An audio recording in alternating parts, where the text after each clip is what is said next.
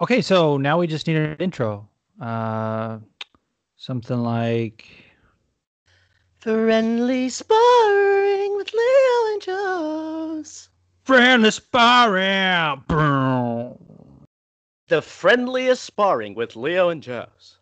Friendly sparring. That's it. Ah, all right, cool. Let's start the show. Yep. Um, speaking of that, I think we're already recording. Welcome to the friendly No. sparring. I don't believe you, but all right. it says it in my in the corner, uh, and I can edit that out if we want. We'll see. No. Uh, but welcome everybody to the Friendly Sparring Podcast, the podcast where we answer the ever-present question: What that mouth do? Hmm. As always, I'm joined by my brilliant co-host Leo. What's up, Leo? oh, you know, just um boy, that's a tough question. Uh yeah, I like I like to start the podcast off just heavy as fuck. No. Yeah. Um, no, it's uh, it's good. I'm I'm doing good, man. Um, my head hurts a little bit. I had a little bit of alcohol yesterday night, a lot more than I had in a while, and um, my body feels it. So here we are. I I was thinking about having wine, and I was like, let me just fuck with edibles. Let me let me give it one more shot, and it was great. Awesome. I usually historically, and I've said this a few times on the podcast, and I think to you in life, not done very well at all with edibles. yeah. Um, Every story that I've, um, everyone that smokes weed or has smoked weed for a very, very long period of time, for some reason, everyone's bad story of weed involves edibles. Uh, Yep. Seth Rogen, Lil Dicky, all these like big people who smoke all the time. mhm. um just their bad stories always involve one single edible it's like i will never do that ever again but juice has decided to get back on that high horse you know what i mean Yeah, on the I'm on my bullshit again. On my Yeah. high horse. Uh, when I actually when I when I visited you a couple weeks ago or a couple months ago in MA, hmm we went to a dispensary. It was a it was a beautiful experience going inside a dispensary without a card, without having to get hassled, and like whatever. It was amazing. So shout out to Massachusetts for having fucking legal cannabis. I love it. Um, I love everything about it. And Kay was like, I really want to try these different edibles. Like, let's get some. And they recommended this awesome vegan one. And they're like little chews. And and whoever sold it to us was like, Oh, you can't even taste the weed. They just saying like tastes like pink starburst. And we're like, okay, we got like strawberry flavor or whatever. And you pop it and you can taste the weed, but it's fine. Yeah. Like i mean th- what are you gonna do Gonna happen with that. I was like, yeah, what are you gonna do? Like, i- i- as a matter of fact, I want to taste the weed because I want to remind myself, like, oh, this is an edible. I need to pace myself. Versus like, like one of the ones we almost got was a chocolate bar, but they're out of it. It was like a chocolate peanut butter Buddha bar, something like that. I was like, oh, that looks fucking good. However, if you hadn't tasted the weed in that, I would have been like, "Mm, let me have all of this. yeah Whereas Then, the yeah. chews are like you can literally just like, okay, I'm gonna have one, and then like the last time I had it, it actually was pretty good too. So I was kind of already like, okay. And then this past time, uh, last night, I was like, let me just have one start the night. We'll see how it goes. I I ordered my bloomin' onion on Uber Eats. Shit Yum. was phenomenal. Okay, like phenomenal. Good. And uh, we made some Beyond Burgers as well. The the edible was like it fucking hit the spot. By the end of the night, I was like not there anymore. Like it kind of lost its effect. But I was like, mm, well i mean at the yeah at the end of the day you can't it's it's like this you know the idea concept as they say chasing the dragon or of like you know the the best buzz or the best um right. for for being high i would i would very much rather shoot under than over Mm, that's true. Microdosing. yeah Mhm. because if you shoot over on on edibles you're i think like in in like trying to sleep in a bathtub with a shower trying to run and and scared and having chills all over your body something like that i, I don't know the story fully but I was like, do you like remember that. my story? Is that what you're quoting yeah, that? yeah that's why i'm quoting that we literally I'll, I'll summarize it real quick for anyone who hasn't heard or whatever just like the first time my experience with edibles actually that time i don't even think it was edibles uh, I may have had like a gummy, but it, but I could have sworn like whoever was running the party was like a 420 party basically. Um, I I'm pretty sure whoever uh, was running it and and that person by the way used to work at a dispensary and make the edibles, so they they, they made a bunch of stuff for the party. And I, I'm pretty sure the the gummy bear I had they said it was like vodka soaked, so I thought it was not supposed to be an edible.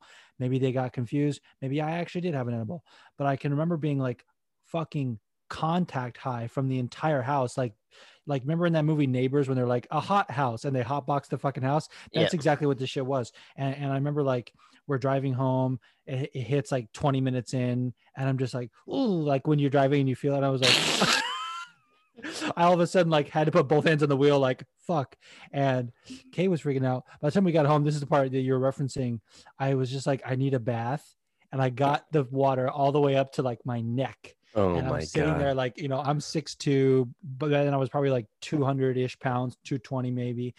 So- Uh, to fill you guys in to stop him. Um, remember he's six two in a bathtub, so pretty much uh, he filled the entire room with water because if it was up to his neck, there's no way.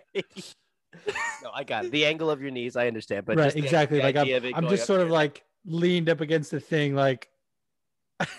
And I kind of, I don't know if I fell asleep for real or if I just was like, like when you're half asleep, kind of like "Mm, I'm just resting my eyes. You know what I mean? yeah. Uh, but no, last night was not like this. It was just, it was just me chilling. Maybe because I also ate a bunch of other food and it was kind of like metabolizing that shit as well. But it hit, like it hit, and I was like, "This is," Well, great. and then the it kind of thing- like tapered off. The only thing I have to say, like, I like edibles. Um, like the the effect they have. Just for me, they take they take way too long.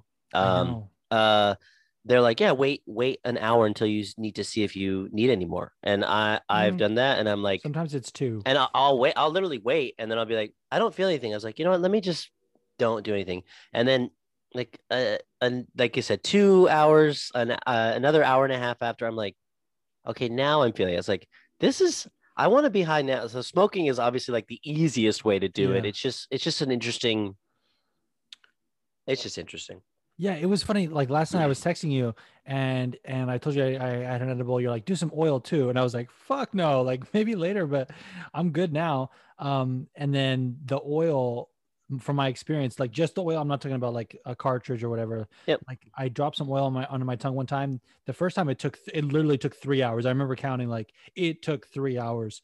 yeah So if I had done that, I would have been fucking just not not even nice and toasted Nice and toasted. Um. All right. Well, Should we talk I about think- Coheed? Uh, you don't ask me that question. Um, obviously we Oh. should. My God. So throughout my and Leo's friendship, like we said last time, 10 years. We're going on 11. Mhm. Uh, I have known that Leo's favorite band was Coheed and Cambria.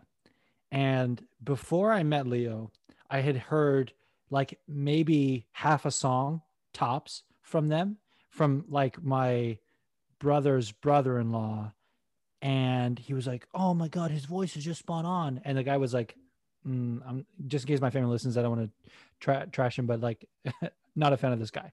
Anyway uh so based on that based on he- hearing him kind of tee it up and the song i was like this ain't for me. This ain't for me. It was a lot of screaming and I, what you said is in like maybe four of their songs so like picked like the the one that would would be bad. And i was just like no. So our entire friendship i've been like like kind of giving you shit for for just being like that that's your favorite band. And i was thinking about this i'm surprised you've never come coming to me and be like uh have you even heard them? Because i would have been like uh no. And maybe we would have fixed this sooner. But i'm literally texting uh, my buddy gator the other night and uh, how like I- I'm excited for everyone in MMA Twitter to like get to know you. And I was like, you'd like Leo, like he fucks with uh, you know Coheed and Cambria and Rick Astley like all the time, like that's his music. True. And Gator, all of a sudden out of nowhere, is like, oh my god, have you heard the acoustic cover of or not cover, but acoustic version of of Welcome Home? And I just like he hits the opening fucking guitar like "Dum, beep, beep, dum, dum, dum," and I was just like mesmerized. And then his voice is out of this fucking world, and I was just like, "What the fuck?" And so I text you. I was like, "Hey man, listen, Gator told me about Coheed, and now I'm in." And then you and then you were like, "Let's start. Let's just send him all the acoustic covers." You sent me their cover or, or Claudio's cover anyway of Englishman in New York, the Sting song, and I can't I can't even like that's that's it. That's the pinnacle. Yeah, now yeah. I've been listening all fucking morning. Uh and and now I'm just like why why did I deny myself of this band for so long for being an asshole? Like Hey, a man, hipster it's- elitist. it's- Listen, it's okay. I I always welcome people to it. I don't, you know, I don't want to try to force anything upon anyone. Um, this is my own like my own personal preference of this band. I've just loved them for such a long time now. It's going on oh, oh yeah, 15 years. Yep. Relatively Mhm. is like when I got into them.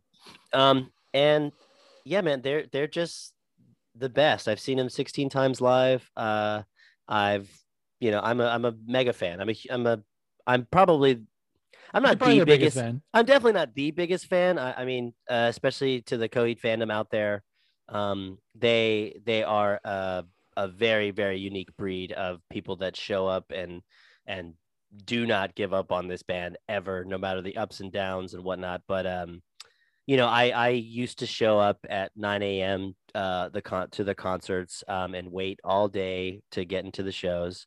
Uh, Fuck I've already reached my pinnacle of Coheedism, um, or Coheed experience Yeah. um as far as like a, a, a shows go i um i got to see them with like maybe 30 other people um at a ground show in santa monica um and it was the most amazing experience of my life claudio was uh like mm, I want to say like three feet away from me, like three feet away from my face. Um, and it was a ground show. So we're literally Oh, looking wow. at each other. So when he's singing, he's singing to my fucking face.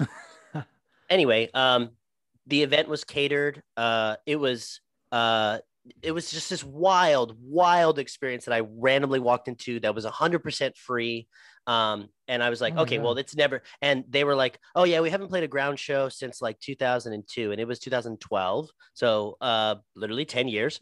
And I was like, that's amazing. And it was the first time I had seen them perform um, acoustically uh, ever, like ever, ever. Like I've seen them live. I think I'd seen them live maybe eight times before that, and I never Mhm. seen them perform acoustic. And that night they were like, "Yeah, we're just gonna do some acoustic stuff," and I was like, oh my "This is amazing." So they did half acoustic, half electric set, and they were selling their artwork from their album. It was the most amazing experience I've ever had with Coheed, and and and yeah, Claudio is uh, all the guys are amazing. Josh and and So they and seem really um, fucking chill as that- well, like really nice uh, and they're they're great, man. And and every you know, I've gotten to the point where I I'm like, yeah, maybe I won't go see them live this time or whatever. But but dude, every time I do, I'm I'm blown away. There's a one song during during each of their sets that I've seen that just sticks in my head harder. I know all their songs like the back of my hand Mhm. but so, for some reason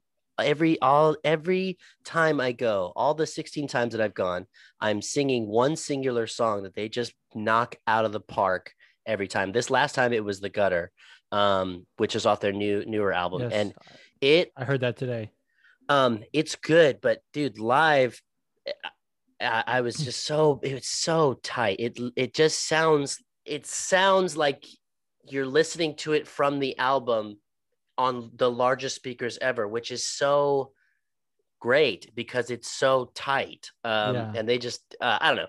Yeah, we're gonna we're gonna get into them a lot more. Um later on. I just want you to know that that there there's a lot of stuff. Um, there actually, I'm gonna send it to you later today. It's a it's an acapella version of the Oh. gutter that they did in like a in a car thing, dude. It's it's your it's totally your shit, but it's like You know really my shit. dick hard?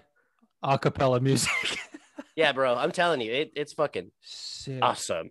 Speaking of that, like wh- when you said like live versions, it reminded me. I was talking to uh, a friend of mine who's like a big Linkin Park fan, and um, I was like, "Oh yeah, I forgot how good like Breaking the Habit is." she was like, "Oh, I only listened to the live version. Check this out." And at the end, Chester just like it, it the music drops out, and he's like, "I don't know what's worth fighting for," but like super clear and Yeah. and, and acapella. Chills. It's so good. How Yeah, much time bro, do we so- have left on the, on the Um, segment? We are we are exactly at um uh about 20 seconds left from 15 minutes. Oh shit.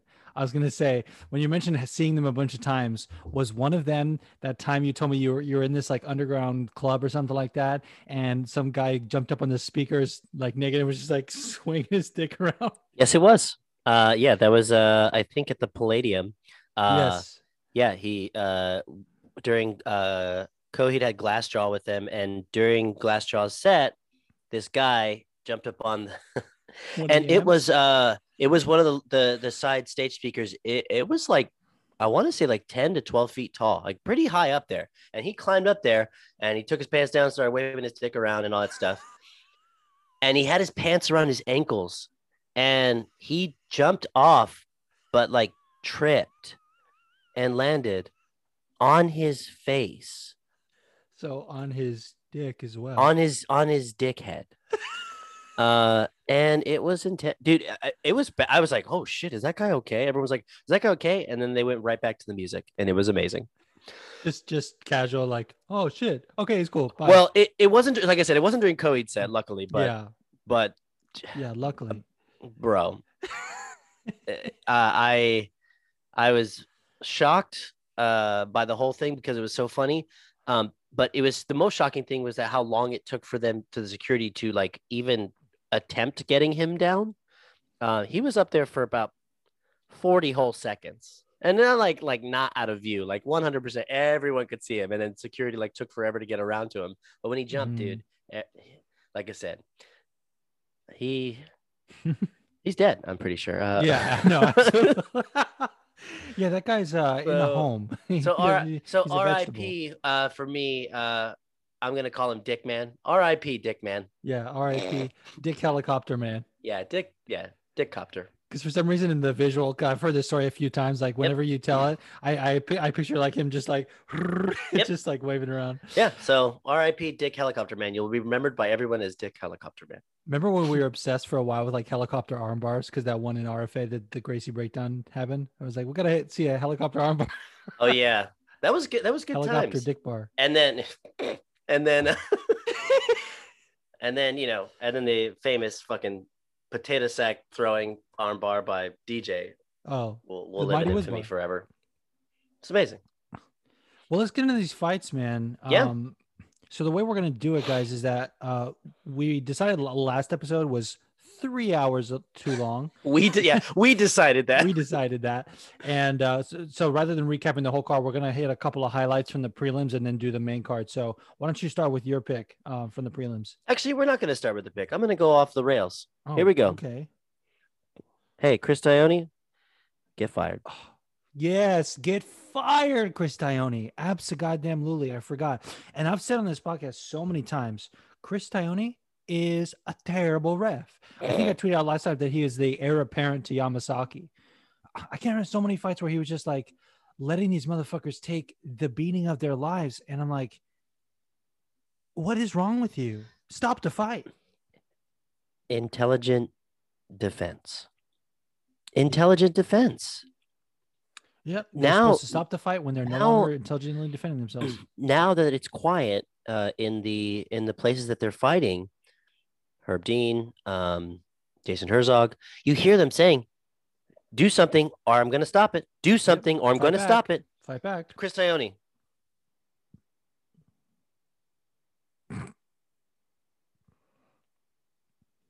Guy's bleeding all over his face. Literally almost knocked out. Just like just putting his hands up so he doesn't get hit. Yeah, now now it's probably good. Bro, uh, Yeah, he is. Spivak went for way, way, way too long. Uh, one hundred percent. Yeah, um, Sergey Spivak was was beating that man down. Yeah. It was it was terrible. It was really it So- was really really bad.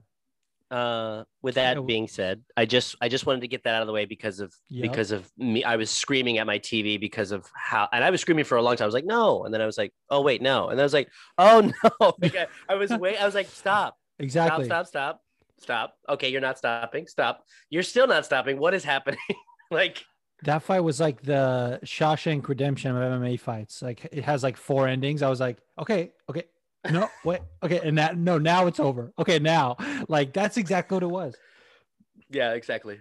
And fucking Andy Dufresne walked right into the fucking cage at the end, didn't Yeah, he? Yeah, exactly. And he was fucking. He came in with his boat and he was fucking polishing it up. Him and Red. And then Morgan Anyways, Freeman's guys, the uh, narration.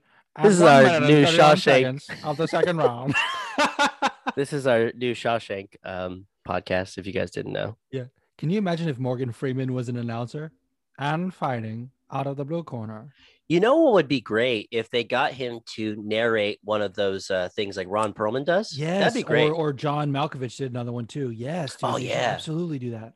Oh, John Malkovich's John Malkovich's are good too. His are good. Um, okay, Yeah. so my peak uh, for for my my preferred prelim. By the way, all the prelims were were Yeah, pretty they were- they were spectacular. Um, you know, shout out to the ladies and and and men that just went out there and put it out there. Um, my pick is the Zahabi Drako Rodrigo Rodriguez fight.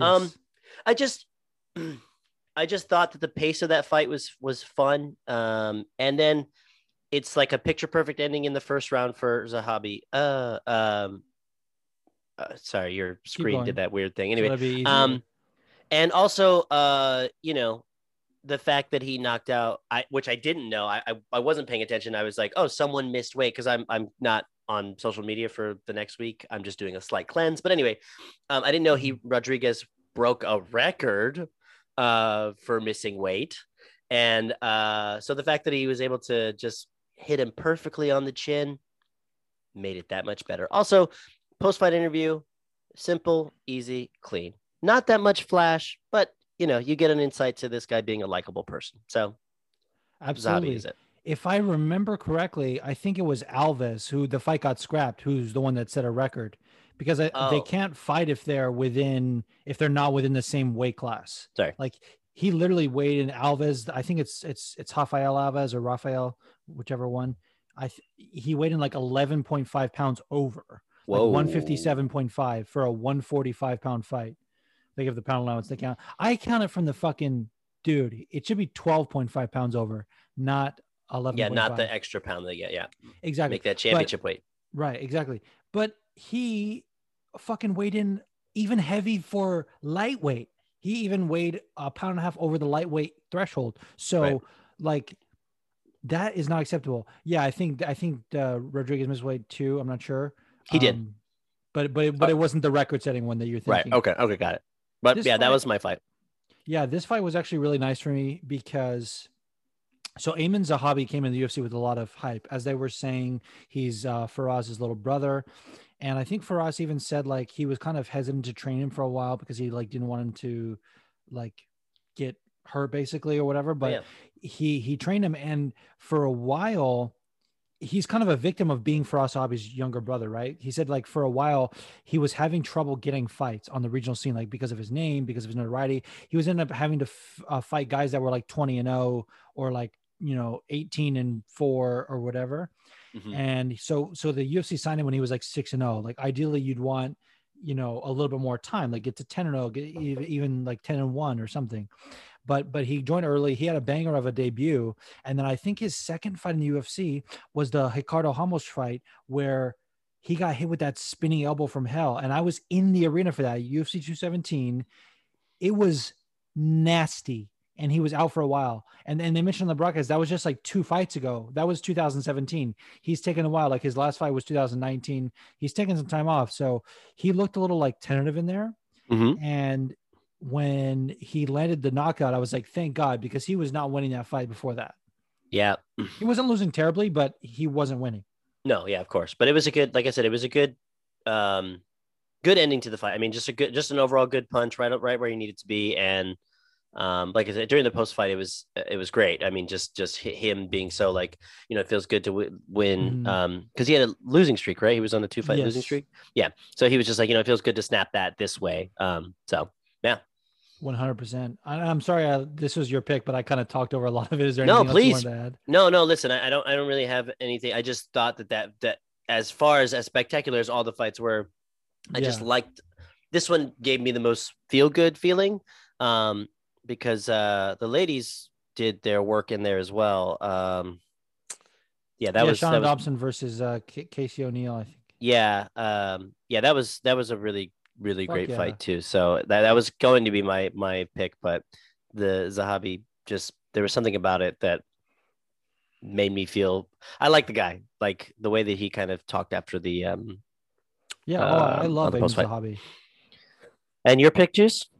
So my pick was was uh, John Sexy Mexi Castaneda versus Eddie Wineland. I really liked this fight.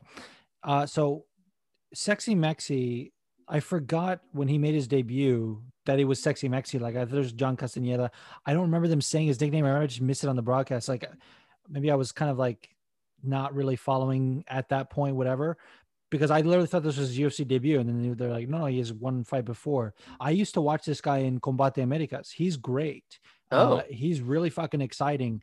And he comes to bang. He's really good. He's a Minnesota native, which I didn't know. I thought he was because people uh, in, in Combate Americas, they have to be of Latin American descent or, or of Latin descent in general. And a lot of them are actually like, don't speak a lot of English, like they live in Mexico or any of the South American countries. And this guy is living in Minnesota, sounds perfectly like general American pronunciation dialect. But uh, I love that. I love I love everything about this guy. And the and the Eddie Wineland thing, like, so I picked him. I picked or I picked Sexy Mexi based on the fact that Eddie Wineland I thought was kind of like done, right? Like his last fight with uh, Sean O'Malley, he did not look that good. And it wasn't just the fact that he got knocked out, like he wasn't as sharp and fast as I remember him being usually. And I don't know Mhm. if that was just like Sean O'Malley's footwork kind of confusing him. Could have been, or it could have been the reach as well. Like just kind of him trying to get inside and not really having success. But Sexy Mexi, they're like similar height. Eddie Wineland was lighting him up. Not not you know Yeah. crazy, but he was fast. He was crisp. Uh huh. I was like, shit, this is like vintage Eddie Wineland.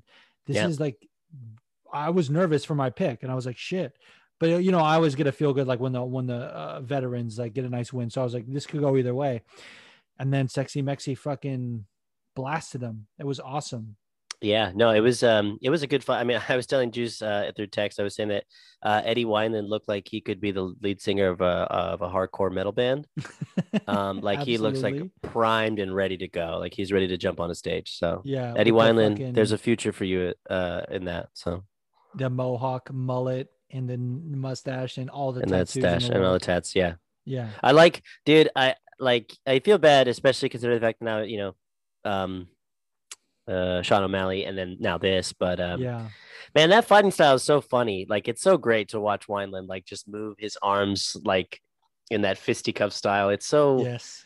it's so great to watch. It's so like fun and like it it sticks and it's it, I don't know. It just I you know, hey, sh- props to Sexy Mexi because good God, that flurry at the end was. Oh. I mean, it was at, at the very least ten punches in a row. Like, Oh my God. I saw a tweet. I might have been Smokey J. It might have been someone else. They said Sexy Mexi treated Eddie Wineland's head like a speed bag. yeah, hundred percent, dude. I mean, like when he got the Yeah. first ones that knocked him down, it was like four, five punches on the on the feet, and then like six or seven more on the ground before before um our man Herzog Herzog stopped it. I think so. Yeah. I, I remember like, and, and they showed the replay. He talked about it. He caught him with something on the feet that kind of stumbled him. And Yeah. that's when he was like, I smell blood. I saw it. I went for the kill. That one, he just started like unloading, dude. It was, I, it was a lot of it was against the fence. Yeah. Um, great fucking fight. Great performance by Sexy Mexi. I'm really looking forward to this kid. Yeah. So and also um remember guys, we're just doing our picks for the for the prelims, but that's not to say that these prelims weren't fucking off the chain Yeah. because they were off the chain. Quick shout out to my arch nemesis, Julian Erosa. Stole my fucking nickname, and I always have to hate him. But he comes to fight, and he beat the shit out of Nate Landwehr. Oh my god, that fight was incredible. Yeah. Okay, I guess we'll move on to the main card now. Yeah, the main card was awesome. What did you think about Tom Aspinall versus Andrei Arlovski? Um, I didn't I didn't know who Aspinall was before this point. Um, I watched his uh his interview. Uh, what, what's the guy he interviewed with? What's his name? John Gooden. Yeah, John Gooden. And um, it was just a great. I mean, that guy has a great story. Um, also his timeline for being in the UFC is very interesting. He's like, yeah, I don't I don't think I'll have a UFC belt in five years. Maybe within he's like in five years, but within 10 years I'll have it. I was like, man, that's that's a long time. Like that seems so unmotivated. But at the same time, I was like, yeah, but it's also realistic. He's like, I'm just gonna put my shoulder down and kind of move through. And that's kind of a part of the thing because he said to um, John Gooden, he was like, you know, the call from UFC was it a big day? And he was like, no. he was he was just flat out like, no, it really wasn't. And he's like, why? Wow. Like, well, I mean, I knew it was going to happen. People know my skill is good. I'm just going to keep working and keep putting my nose to the. So he's definitely, uh, you know, salt of the earth type of person that just kind of put his and trying to be as realistic as he possibly can. I think to say 10 years, maybe a little bit shorting himself, but five, who knows? What are you about to say? Did you say putting his nose to the toe? Yep. Which means he's getting fucked by life he's getting pegged. Uh, uh, no, I love pick. Tom Aspinall. When he made his debut, he knocked this guy in like 90 seconds or something like that. He just kind of came out like a bat out of hell, and they called him like uh, Frank Mir Jr. because he, looked, oh, he looked like dude. Frank he Mir. looks just like Frank Mir with that little tiny uh, goatee, like kind of like you, like little pieces of shit you have on your chin or whatever. yeah, little pieces of shit. you fucking asshole. Um, well, before we go any further, I there was one thing that he said that made me laugh. He was like, um, he was saying like, look, I don't care if the fight's in the UFC, KFC, it don't matter to me. I'll fight. Uh, you know, it's a fight, a yeah. fight. I was like, hey, bro, you fighting people at KFC? you know, it's funny. I'm pretty sure he's not the first person to say that. He may not even be the second person. Like I think I've heard that a few times. Right. But, but until you mentioned it to me, I don't think I realized how ridiculous it is. Like, yeah, I'm just gonna go in and fight. Yeah, the idea that he was in a KFC and someone was like, "Hey, fuck you," and he's like, "Yeah, well, I guess it's a KFC, so it's time to fight, I guess." yeah. Right. I love it. I love everything about it. Um, but uh, I will say also, um, man, our, uh, yeah, I Arlovski looked good. He looked pretty good in that fight up until up until the very end. Um, uh, and he, man, when he got that rear naked choke, eh, you know, Arlovski just like, you know, it wasn't even like a, a tap tap tap. It was just like he he like you could like, see in his face and his eyes, like, God damn it. He like gave kind of, I don't want to say he gave up, but he he he knew he was caught. Yeah, he was like, fuck. And and that's what he said. He literally like just did one tap and was like, fuck. Yeah. So I I uh I try to root for Andrei Arlovski as much as I can when I feel like he has a, a fighting chance because you know he was on Bully Beatdown. That's like my first introduction to MMA. I always have like a soft spot for those guys, but I was like, no, dude, Tom Aspinall's gonna fucking brutalize this man. But he, to his credit, like he did better than I thought, and he made yeah. the second round. But when he slapped on that rear naked choke, it was like it was done. And it was so nasty too. Like when you get a rear naked choke you usually have to get both hooks in. You it's not just the hands like you crank with the hips as well oh, yeah. the leverage. He just kind of came from the side and just slapped it on and just brute strength to fucking strangle him. Oh yeah. it was uh it was crazy. Yeah. Speaking of crazy the phil hawes fight versus nassourdine imavov. I don't know. I, I, I don't um, follow the post fight bonuses anymore because I feel like they're just like political or whatever um, like a popularity contest. I'm saying. Oh, so just so you know, there was no fight of the night.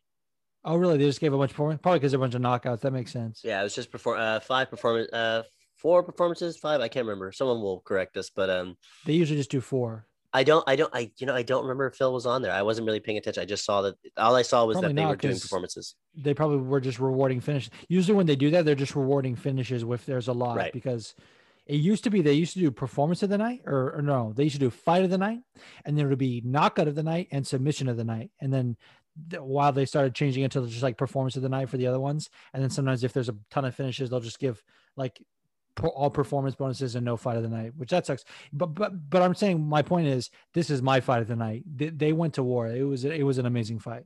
Yeah, it was it was great. I mean, it could it, it felt like it could have gone either way. I mean, Im, Im, uh, uh, Imavov just was pretty.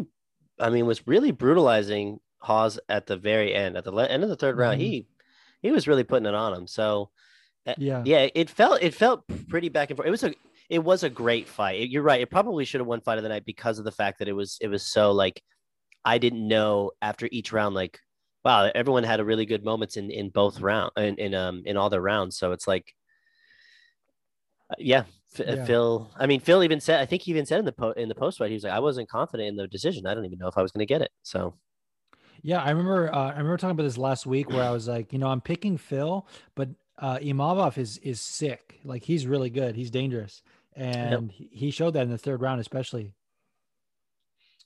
all right, And actually, I want to say before we move on, looking ahead, when I said that was my fight of the night, Yana Kunitskaya versus Ketlen Vieira was a fucking really good fight too. So good point. I want to give those ladies a shout, Yeah. um, which we will in a second. But Chris Daukaus uh, beat uh, Aleksei Oleinik at a minute 55 of round number one with a standing TKO. And I want to say this about that stoppage. We give Herb Dean a lot of shit for bad stoppages. I thought that was a really good stoppage. And as far as refs in MMA, they don't do a lot of standing TKOs. Um, they usually have to have it hit the ground. Herb Dean is I don't want to say he's known for that, but he's one of the only ones I know where like he did it with Amanda Nunes, Ronda Rousey. He did it with um, uh, Jessica Andrade versus uh, Jessica Penne. Mhm. It- you know, this fight, he he deserves some credit because he like Aleksei was was not going down, but he wasn't intelligently defending himself either. And Herb was like, "Fight back, fight back," and he wasn't. So you got to call the fight. Yeah, it, um, it it was pretty brutal. I mean, and like you know, here I will say about um Oleinik, man, he looks. It's weird. He always moves the way that he moves in the octagon. Like it's kind of like a little bit like slow, like kind of brooding. It's not too fast at times. Um, but uh man, Daukaus really just just really it was I mean his hands were so fast lighting up lighting up Oleinik towards the end. And like and they, you know, they had the moment, you could see it just like, you know, Herb was like, I'm gonna stop the fight. And then like I think the second time he said it, you just see Oleinik like his eyes are so wide, like looking at Herb, like like all, almost like you know, he's like, Hey, like I I don't know I'm done for this motherfucker. Um Yeah, but uh it's one of those things that where it's like he has so many submission wins for me i i i, I know the young gun just fucking went and fired on him but um i just i kind of just want to see Oleinik do more submissions he has so many i just want to see what he can do Yeah, no, one hundred percent. I I, want to see it. Um, he almost got an Ezekiel at one point. Like he did that. One of the setups he uses for it is he'll do it from the clinch and just drag you down. And luckily, Daukaus like they must have drilled that in camp because he got wise to it and got out of it. But he almost almost had a bite on it for a second. It was it was, you know. But Chris Daukaus beat the shit out of him. Yeah, and I yeah. mean, I remember seeing it uh, on Twitter. Maybe they said this on the broadcast as well, and I missed it, or, or maybe they said in his previous fights. I didn't know he was also a police officer. I think. Did Oh, yeah. s- Did you see that? I did, yeah, because they were talking about how um uh you know his his mentality of like maybe in the future um you know fighting Stipe and everyone's like, "Oh yeah, like a police yeah, policeman firefighter like fight." And I was like, that actually is pretty cool. That's funny. I remember I saw I, I remember seeing that, and I was like, you know, five years ago, I would have been like, oh, it's cool, it's uh, serving his community. And now I'm like, oh, it's part of a corrupt system that perpetuates systemic racism. Yeah, no, I man we don't want to do, do I don't. We don't have to get too political for that. that that's No, no, we don't. You're no, you're you're you're right. I just I don't know. There's a lot of things that I um know. Yeah, it's a touchy subject for a lot of people because a lot of people have like family members that are, cops and stuff. right and- which which which why Yeah. it's just why i just personally can't get on the um acab argument because like i said it's blanket statements are not good for anyone ever that's my political Yep. statement just so you guys know blanket statements for um moving forward or at all are not good for anything so that's how i feel I about it. agree. I'm the king of blanket statements, so Yeah. it's gonna. yeah they're they're they're just not good for they're not good for conversation You're right. they, You're they- absolutely you can say them out loud whenever you want on Twitter, how you want to do it and whatnot. But to progress conversation forward, blanket statements don't do dick for anyone. Well said. Well said. What What anyway, think about all, the Derek all versus? juices suck. Yeah, all juices suck. Um, uh, the the Minner Rosa fight, man. Um, it was Minner. Very was like really- scramble heavy, which I like. Yeah, Minner was really putting it on him, but dude, Charles Rosa is un um has amazing ground game. Like Mhm. they, I mean, so does Darrick Minner. That's the thing. Like both, Yep. they were really scrambling hard. I mean, every single. I mean, at the beginning, you know, it was very scrappy. You know, they were just kind of punching and whatnot, and then as the as the, I think when it got into the the like in the middle of the second round, when it started getting like just 100% more about a ground piece, they were like going back and forth and defending locks and and um and movements and and A lot of uh, arm bars and, and yeah, like the whole thing. And I was like, man, this Yeah. is really good. They they were real, but Darrick Minner just just was also beating the fuck out of him as well. So that's the other p- part of it because Charles Rosa was pretty close to some locks a lot of the times. In the third round, he was pu- pulling for everything. So yeah, uh, it was good, man. Fuck yeah. Um, that's all. I mean, I mean, you said everything I want to say about the fight, which is very like scramble heavy, and I loved it. You know, and uh, I was glad that I was right about that one because you were right about the next one. and so that Which I don't know if I should have been, to be honest with you. I Um, no, I, I I'm with you on that. So Yana Kunitskaya versus Ketlen Vieira. I said earlier, I think this is another like fight of the night candidate. Th- those ladies fucking went to war. It was a really really good fight. Uh, first round, definitely Ketlen. Yep. Second round, definitely Yana. And I think the third round is the swing round because I think Ketlen had a decent amount of control time in the first half of the round, but Yana ended the round really strong and really like opened up some nasty cuts on Ketlen's face and and went to town on her. So unfortunately with the judges, it's like, you know, you got to win each round, but you have to you you got to win the end of the rounds too. Like finishing strong is really important. Like I literally I always think about this when I when I when I think about like winning the end of the round. I fucking think about Chael versus uh Wanderlei uh, on on TUF Brazil three, not not um not not the actual fight that took place in Bellator, which was which is like a weird fight, but the actual like coaching on TUF. There was one of those moments in TUF where they're like hanging out at the house, having a little barbecue, having drinks, and it was subtitled, so I can only assume that it was a it was a you know decent enough translation to to matter, but I could it could be wrong. But it looked like it matched up with his body language. He was telling the guys, he was like giving them like tips or whatever, and he goes, "When you hear the 10 second clacker, just go as hard as you can, and then as soon as the bell rings, put your hands up, you win the round." And I was just like, he could be right. Yeah. Well, I mean, they were talking about that. I mean, if you look at the scorecards as far as like uh of strikes, man, I mean, Yana had, I think it was like 148 strikes against uh Ketlen's like 30. Um, so there's that. So like, there's parts of it that I was like, man, I, I really don't see. I thought Ketlen, I thought Ketlen won. I really did. Um, Yeah, but that, but the end of that, I mean, man, what a what a way to have a war, and then for your damn head to just be split open like with a baseball bat. Like that oh my god. the second elbow that landed, dude, it cut and then she hit again and they slow mode it and like it, it's almost uh, there there must be some very very thick vein there cuz it was was instantly gushing. bloody. I mean, the Yeah. cut man was literally stay like Jason Herzog was like, "We got to do the announcement, man." And the guy was like, "I'm not I'm not leaving. I'm I'm staying right here, dude. You see how much he's bleeding? I'm not gonna have that." Um, so they just like cut to um to uh, to Yana, but but you could see Herzog was like, "Oh, "Come on, man," Uh, and the cut man was like, "No, dude, this is pretty fucking bad." So Yeah.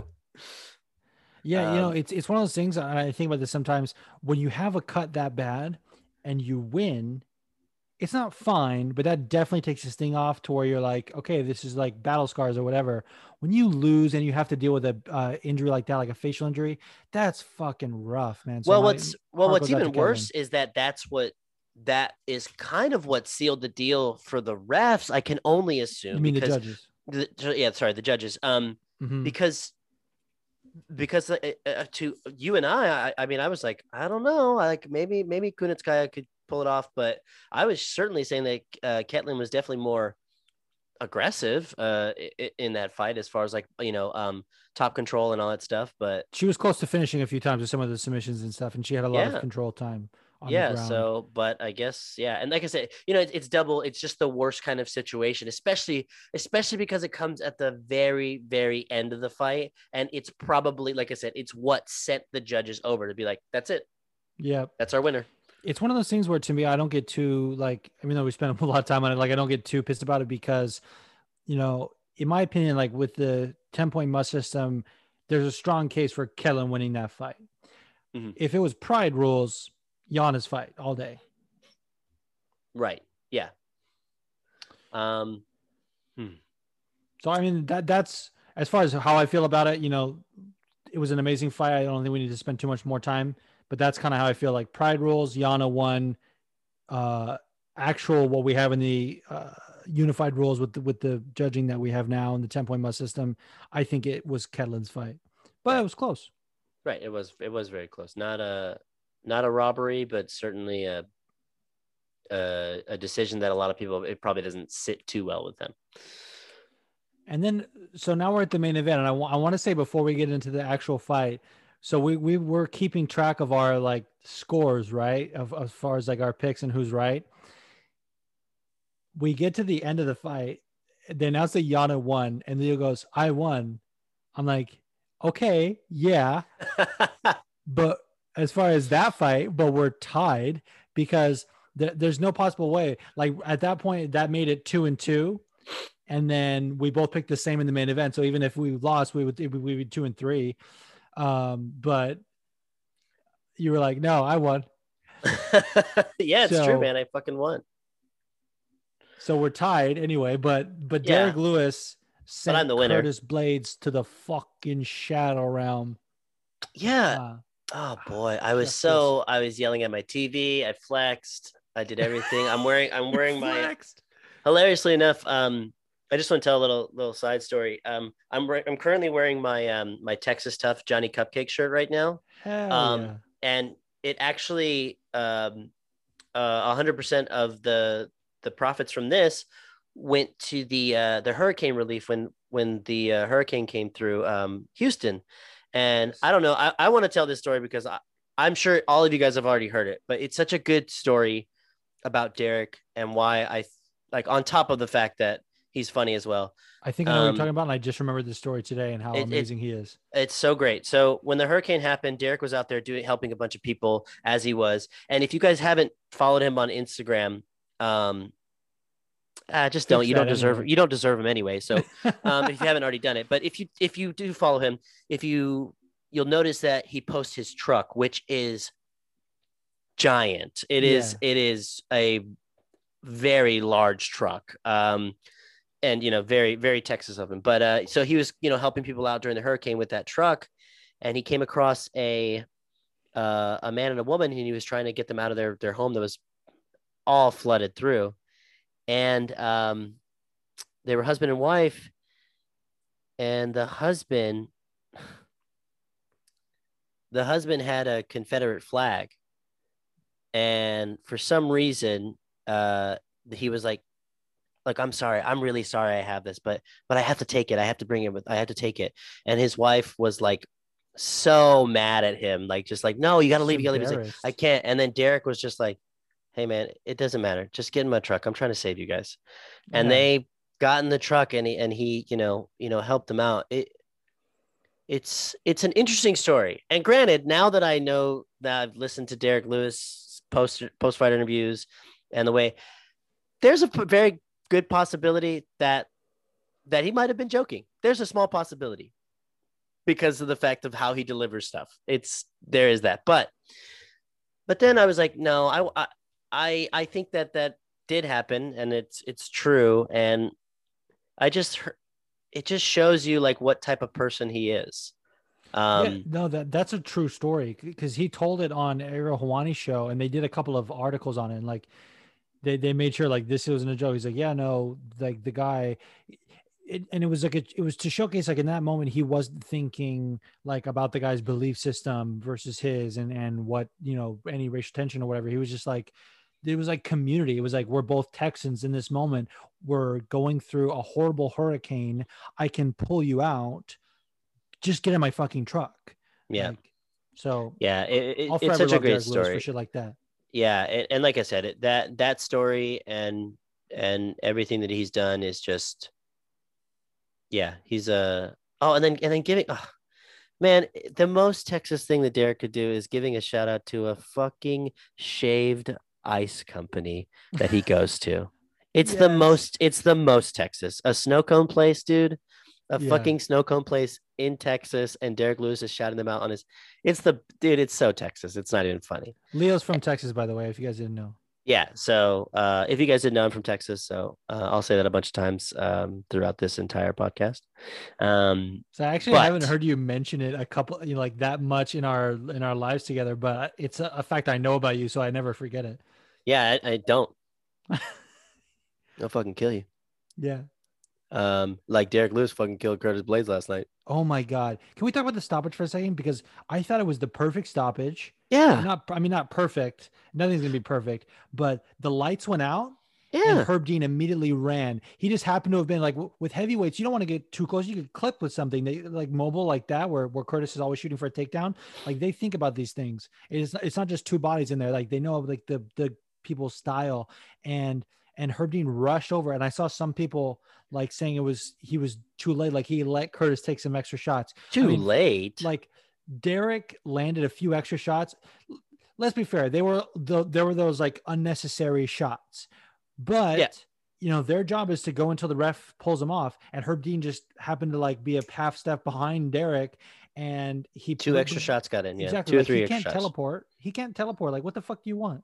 Yeah, and and man, I mean, he really did send him to the shadow realm. I mean, his body, his soul left his body. There is no, there is no doubt. I mean, like just and you know, it's funny. Um, watching the first round, man, Curtis was piecing him up, was piecing up Derrick pretty nicely. I was like, damn, this is this is going pretty bad. And on the first exchange, um, Curtis was like, oh shit, like obviously Derrick Lewis is fucking tough as a motherfucker.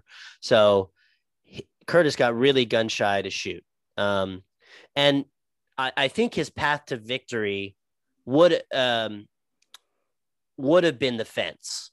Mhm. His path to victory would 100% have been the fence and not the way that he tried. I think he got a little bit confident in the first round from all of his striking and like seeing Derrick slip up and all that stuff. That he was like, look, I'm just going to go with my game plan. And Derrick, you know, it's not like he he's was training for. it. He even said, I'm, I was waiting for either a knee or or Or or my right hand, um, and for him to to shoot. And that's exactly what he did. So I I saw it. I backed up. You know, that's that's why I'm I'm saying that for him to shoot in the middle of the ring was the worst thing that Curtis could have done. Literally the Oh, worst thing he could have done. His his path his path to victory would have been to close distance to to Press shut off the yeah to shut off the power, push back towards the cage, uh, get a uh, get a clench, and then fall like that. But shooting in the middle of the ring, uh, yeah, it, it just what you know it's what exactly it's exactly what Derrick was waiting for. Yeah, dude, and, and like I want to know what went through his head. Okay, because Uh, Derrick's fist. Are you done? no. I mean, that was amazing. Uh, but as far as game plan, because Curtis has been unwavering in the fact that he's going to wrestle you.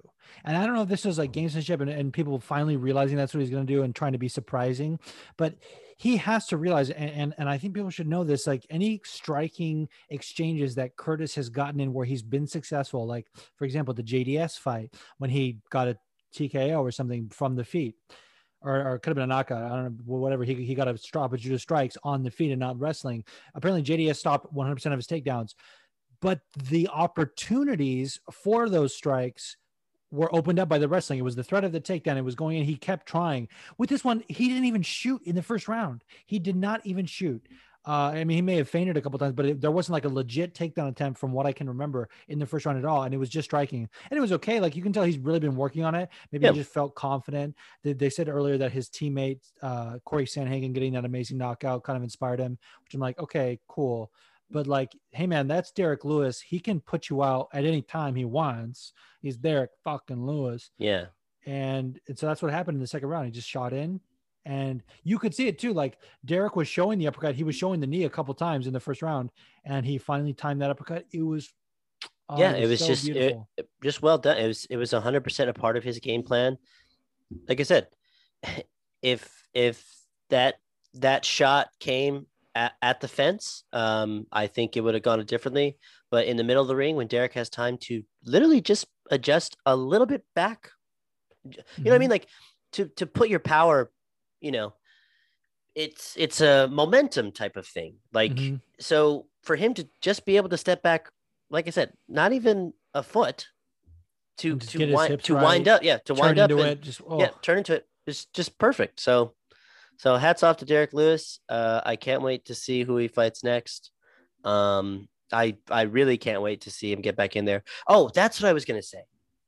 There is something that was very interesting about this fight was that Derrick actually looked pretty bad, but like there was something about him.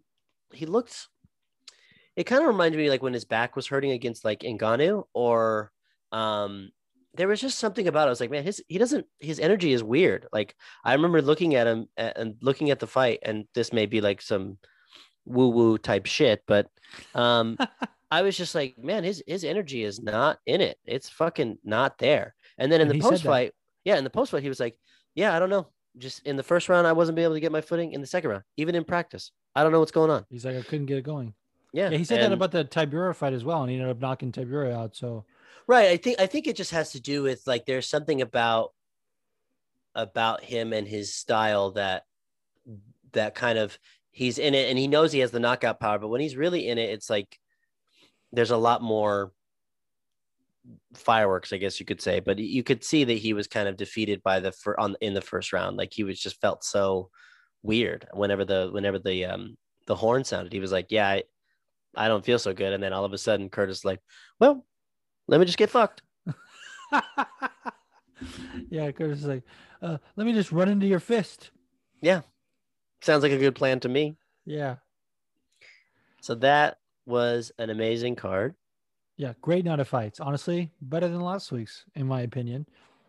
Yeah, yeah. No, I mean it was it was uh they there's so many finishes. Uh mm-hmm. yeah, we had what, three? Oh wait. On the on the main card, I think there was three. There was the the heavyweight, yeah, Derrick Lewis. Oh Chris no, I meant um, Thomas Aspinall. Right. Oh, that's right. Um, but then there was a couple more on the prelims. It was probably yeah, like I just meant fifty percent finishing rate. Yeah. So I mean, but that's that's still great. I mean, and, and honestly, part of that has to do with the fact that these had a good start and end time. I'm sick and goddamn tired of these 10 p.m. main card start times for for East Coast. Ugh, it's the worst. Yeah, uh, yeah, I don't mind you, the UFC consuming my day, my whole day on Saturday. It doesn't, it doesn't bother me. Um, from like two to eight or nine or whatever. Yeah, but because like even even this, yeah, the seven o'clock start times at you know at 10, 11, I'm like, all right, are we done? right. So I mean, exactly. at the end, look, if you guys haven't entered, you know, go to uh, UFC.com slash best seats I'm just kidding. Actually, don't go don't, there because me and Juice. Go. Yeah, because we want to go. We want to win. We're gonna be there. We're gonna do the podcast live if we win. Hell yeah, dude! You know it's always so like whenever these things we enter these contests, we've entered every single one. I'm pretty sure, at least the ones yep. we knew about, and uh, it's like it's always like for you and a friend, and I'm entering and I'll be watching the fights with Kate and I'll be like, oh, I got to enter that. She's like, oh my God, can you imagine if we win? I was like, oh my God, can you imagine if I take Leo? I know, but I just have to be like, babe, this would be an amazing trip for us. I would love it. I would love it. However, he loves fighting a little bit more than you. And this would be a great, guys trip. I love it. I love that you say it'd be amazing if we win. Like it would it would be amazing if like you you weren't so hyped about it right now. It'd be a lot cooler if you weren't uh, hyped. it's like exactly like in fucking Love Actually when she sees the the jewelry that's for the other girl and just thinks that's what she's getting and then is like you've made a fool out of me you're trying. The image in my head playing out is her dropping you off at the airport to come, and she's just like, "Motherfucker, you made a fool. You made a fool out of me." There's a bag packed. I'm like, why are your bags packed? No, dude. Uh, listen, listen. Uh, at the end of the day, if you do win, 100% take Kate. But Uh, don't. let's see. Let, let's get there. Let's cross that bridge if we come to it. It's now see before, and this is different. Like pandemic times is different as well. And like before, uh, you know, we didn't have a podcast together. Now you're my co-host. You're my co-pilot on this crazy ride. And if you know the fact that we would both be there for the for the show, I think that's important. I mean, the. oh, I mean, yeah. I if that happened, it would be. It would be monumental for anyone that has an MMA podcast. If they win, it would be monumental for that podcast, no matter what. The first of all, the press, um, th- the ability to Oof. talk to the fighters, say you have, say that you, um, if you could, Yeah. um, say that you have a podcast. I mean, it, it would Plug be it. kind of like the idea of like one shameless plug, like could be so Change much. Like life. it's ridiculous. Yeah, exactly. Change Well. I don't know change your life, but it Well, would change the life definitely, the show. Yeah. yeah, just, but only in the way that you like brag about it every time, and you don't get any Yeah. more listeners. yeah, that's actually true. If they've actually gone down, they're like, this guy's fucking annoying. Yeah, can can we like on let him win? Can we kick him out now? Uh, what was the number two? Yeah, who was the number two guy? Oh, it was his friend. Well, All right, I think we're good as far as the fights go. Can we get into some news? I don't know how much time we have. I think when you do, oh, actually, before we go any further, I, it says uh, it says we're, three two. It's because we both. yes. Okay, so that's what I'm saying. We we had diff- yeah, we're both three and two as far as our overall record for these five picks that we're doing. Uh, we both got Tom Aspinall. Well, no, we didn't. We didn't get a pick for that because it wasn't on the main card as far as when we were looking. But we did both pick Tom Aspinall. But but that's not part of it. We both had Phil Hawes. Uh, we both had Aleksei Oleinik. Yeah, But then I had Darrick Minner and you had Charles Rosa. And then you had Yana Kunitskaya and I had Ketlen Vieira. Yeah. So we were two and two, and then we both had Derrick Lewis. So that we're three and two. So we're tired right now. I was, expe- Yeah. I'm not gonna lie, I was expecting to dunk on you this uh thing, and now we're. I mean, to be honest with you, dude, at that Ketlen Ketlen fight, I, I was expecting to be dunked on. That's the the only reason why I Yeah. text you I won is because I was surprised. yep, I was so surprised. I was like, oh, okay, well, like, yeah, I win. Um, it's like that So- time we were wearing the same pair of boxers. yeah, well, but that's us both winning. Yeah, that's true. Yeah, we're both. We have that memory for the rest of our lives. Even though you were mad about it. Now, Yeah. in hindsight, it's the best memory. Yeah, yeah, I'll probably write it as a scene one day. 100%. Yeah, uh, yeah, I'll just keep having these two guys just come out and wearing the exact same thing, and it gets more and more ridiculous as the as the joke goes on. I don't know if we've said this before, uh, the times you've been on. Leo and I used to be roommates. We have accidentally worn the same outfit three times That's right. and walked into the room at the same time. Our bedrooms were on opposite sides, and we would enter into the center room at the same time wearing the same outfit. Each Yeah. time I would get really happy. Leo would be like, God damn it, not this again. And including one of the time we were both just in boxers and it was the same pair, yeah, we were in the same box. I was like, what is happening? same brand, was, same uh, color. Yeah, and then the the one that that was really freaky was the was the Godspell and Blink One Eighty Two shirts. yes. um, both baseball tees with like navy blue sleeves, lists on the back. I was like, yeah, it was so very specific. And then the another one I think was uh, we were doing like I was like it was red a red shirts. shirt and black jeans. Yeah. Yep, and I was like, well, now I'm gonna go jump off the balcony now. You're gonna play the surprise. Yeah. Uh, all right, well, let's get into this news. Yeah, speaking of play the surprise, uh Sijara Eubanks played the surprise on us. I still don't know what happened. So to catch everyone up, if, if no one is listening, and Leo, I don't know how much of this story you know. because Zero. been- yeah. Okay. So you've been on social media. This is great. So Sijara Eubanks from her Twitter account, and so so I don't know if it was her posting it. I mean, and in fact, I pretty much assume it was not.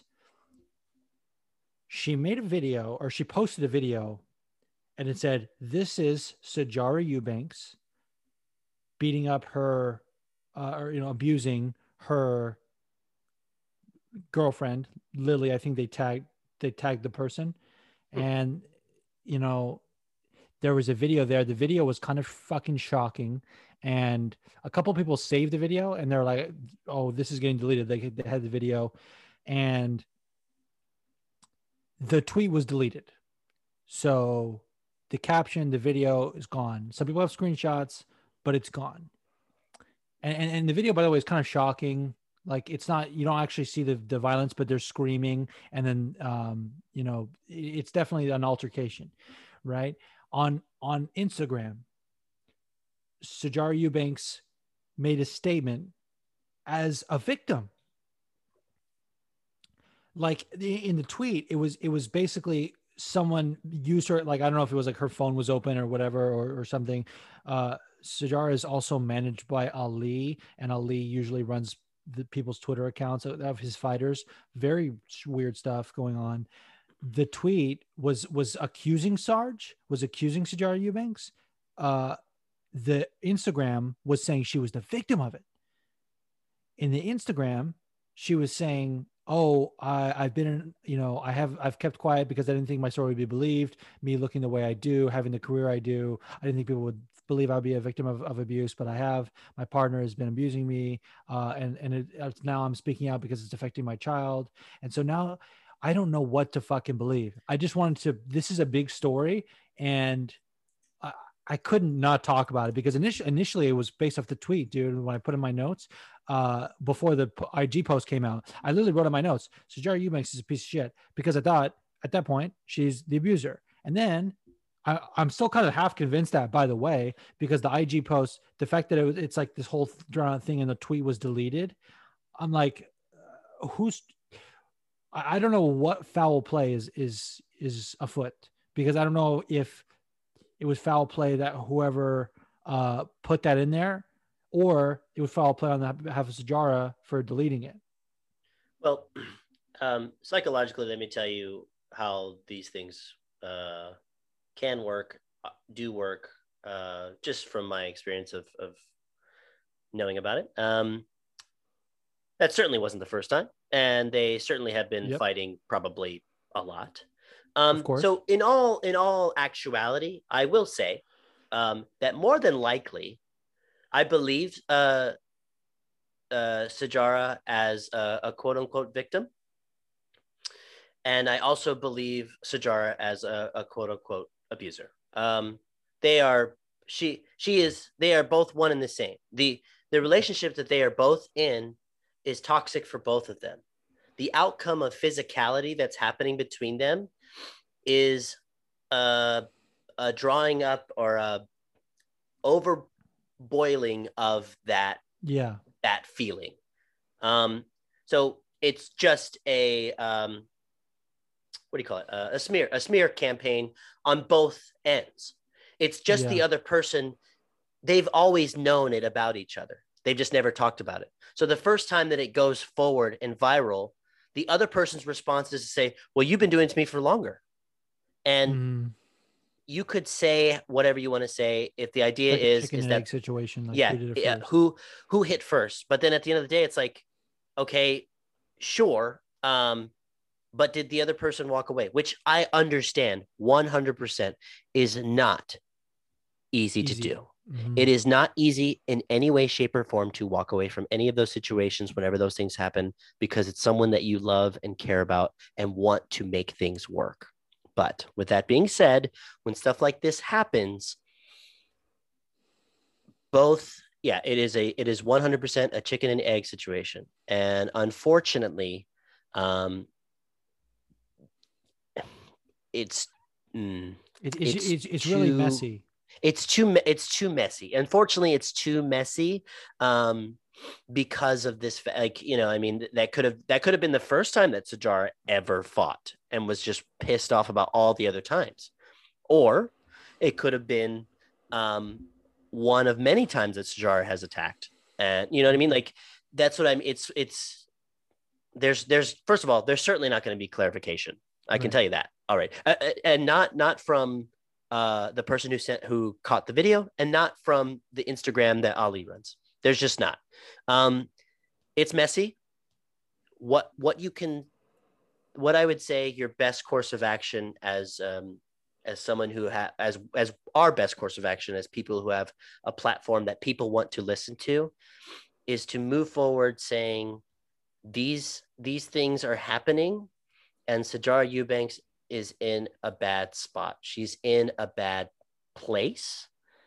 And whether or not she's the victim or the abuser, um, because it's so muddy, um, you have to say that we just know that whatever's happening in her life is something that she's going to have to take a look at and and if she wants to be better for herself um, she's going to have to to uh, mm-hmm. walk away from social media for a bit like uh, uh yeah. uh, don't you know go into therapy there there's a lot of different things that you can do but i, I will tell you that um,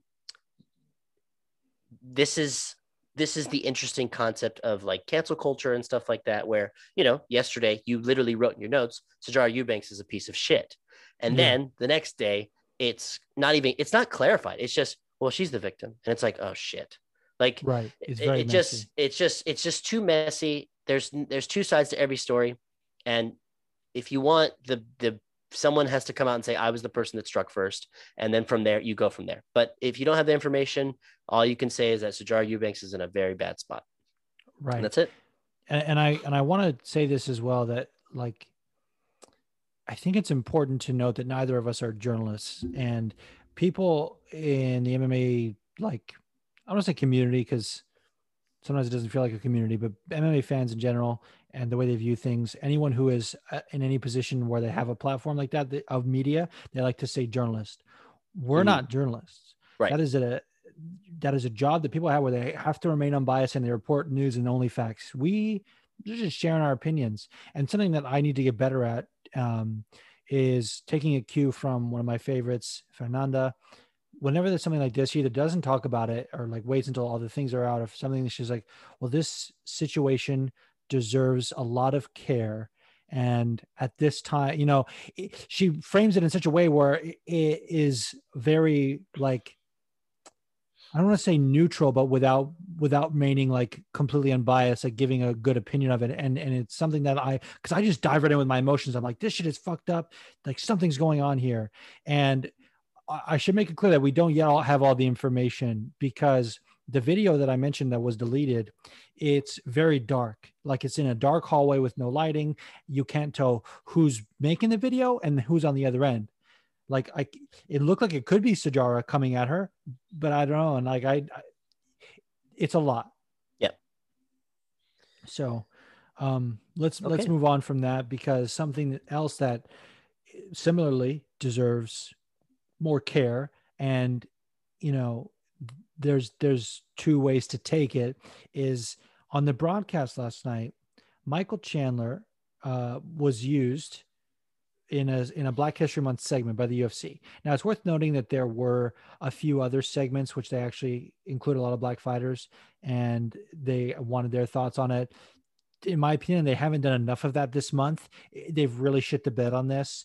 That's another story for another day. I mean, we might as well talk about a little bit and just we're at that point where they they could have done more and they haven't yet.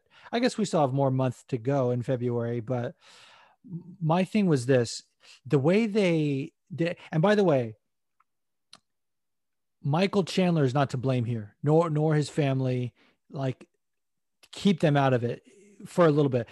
Not entirely, obviously, but it's not their fault. Like they're not going to say no to to do this. They're, they're just sharing their story about their beautiful son that they love, and, and and obviously he's getting more press, more notoriety, or whatever. And they're trying to build this guy who hasn't had a lot of fights in the UFC, and he's kind of at the he's like in the last leg of his career, right? So so it was just incredibly tone deaf because they framed it in such a way where it's like this white savior like mentality and like bro i understand it being like one part in in in, in a series but they just they haven't done enough to do that and when they they spent so much time on this one and he, I don't know. I just got really upset. I was like, we have to talk about this, but again, like I, I don't want to go in just like emotionally charged, and um, it's something where I can see both sides of it a little bit, but I also don't want to sit on the fence. Like, I definitely, I'm not okay with it. It, it felt wrong.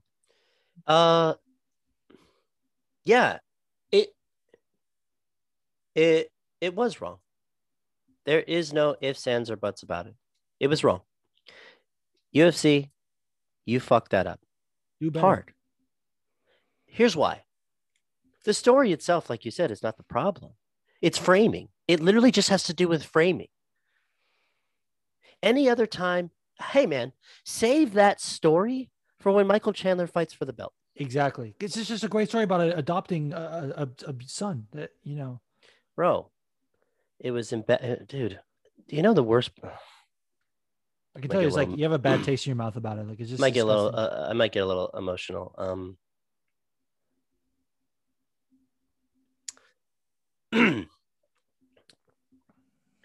bro, in the part of the story where he explains that he went for three weeks and um and was there with the um with the birth mom. Um hey bro. Uh do you think she wants to do that it's rough. do you you think she wants to have this meeting with you about this stuff you think you think that this is what she envisioned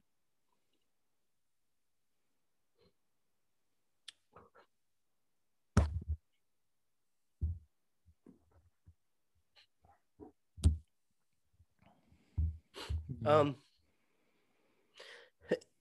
no yeah. No, it's it's fucking not. It is not what she envisioned, man. it's a happy um it's great. It's it's great that you're doing something that's that's good, but um it certainly shouldn't have been framed for for for a Black History Month. I can I can tell you that. Yeah, that's that's my point. Framing, you know, nuance, context, that stuff matters because the storyteller was awesome. L- listen, I probably am going to adopt at some point. Don't Yeah. know when, but it's going to happen. And I hope I have uh, an amazing story like that to tell as well. But uh, in this context, like, no, no, No, UFC it- it- do better. no, it, it was bad. It was it was really bad. I I, I just I- it just Yeah. yeah i can't i can't express i can't express enough about how how how sad that concept is to me. Um uh, you know having a son of my own and and and you know him being um away at this time but i just mean i but i just like i said i just mean in the terms of of what what like i said the frame the framing of it. Like, like Yeah. hey man um i'm going to spend three weeks with someone and this person's going to give my child a better life. Now the decision to do that is great but the decision to want to do that is certainly not in that person's heart. I know. i can tell you that. So what you what what hap- what happened if you actually cut to the core of that story on the reverse end a mother had to make an incredibly terrible decision where she doesn't have to see her son anymore.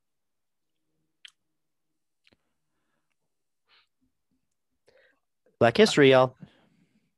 So don't don't do that ufc don't ever fucking do that shit again Yeah, it, it was it was really bad, and I just I, I can tell you're getting emotional. I'm I'm upset about it, and I think we've said all that needs to be said. Am, am I wrong? no yeah you're right All right. Well, on that note, I do want to. I think we should take a break. Yeah. And then uh, we're gonna we're gonna open up the forum. We're gonna lift the spirits because yeah that's what yeah we need right of course please let's do it. All right. Be right back.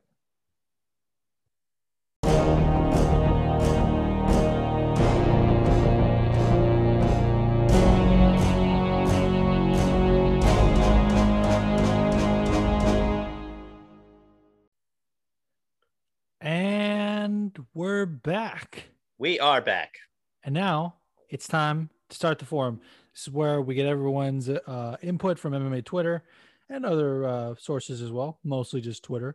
And uh, some of those lovely people send in voice questions, which is what we're going to start with. So this first question comes from well, it's not really a question.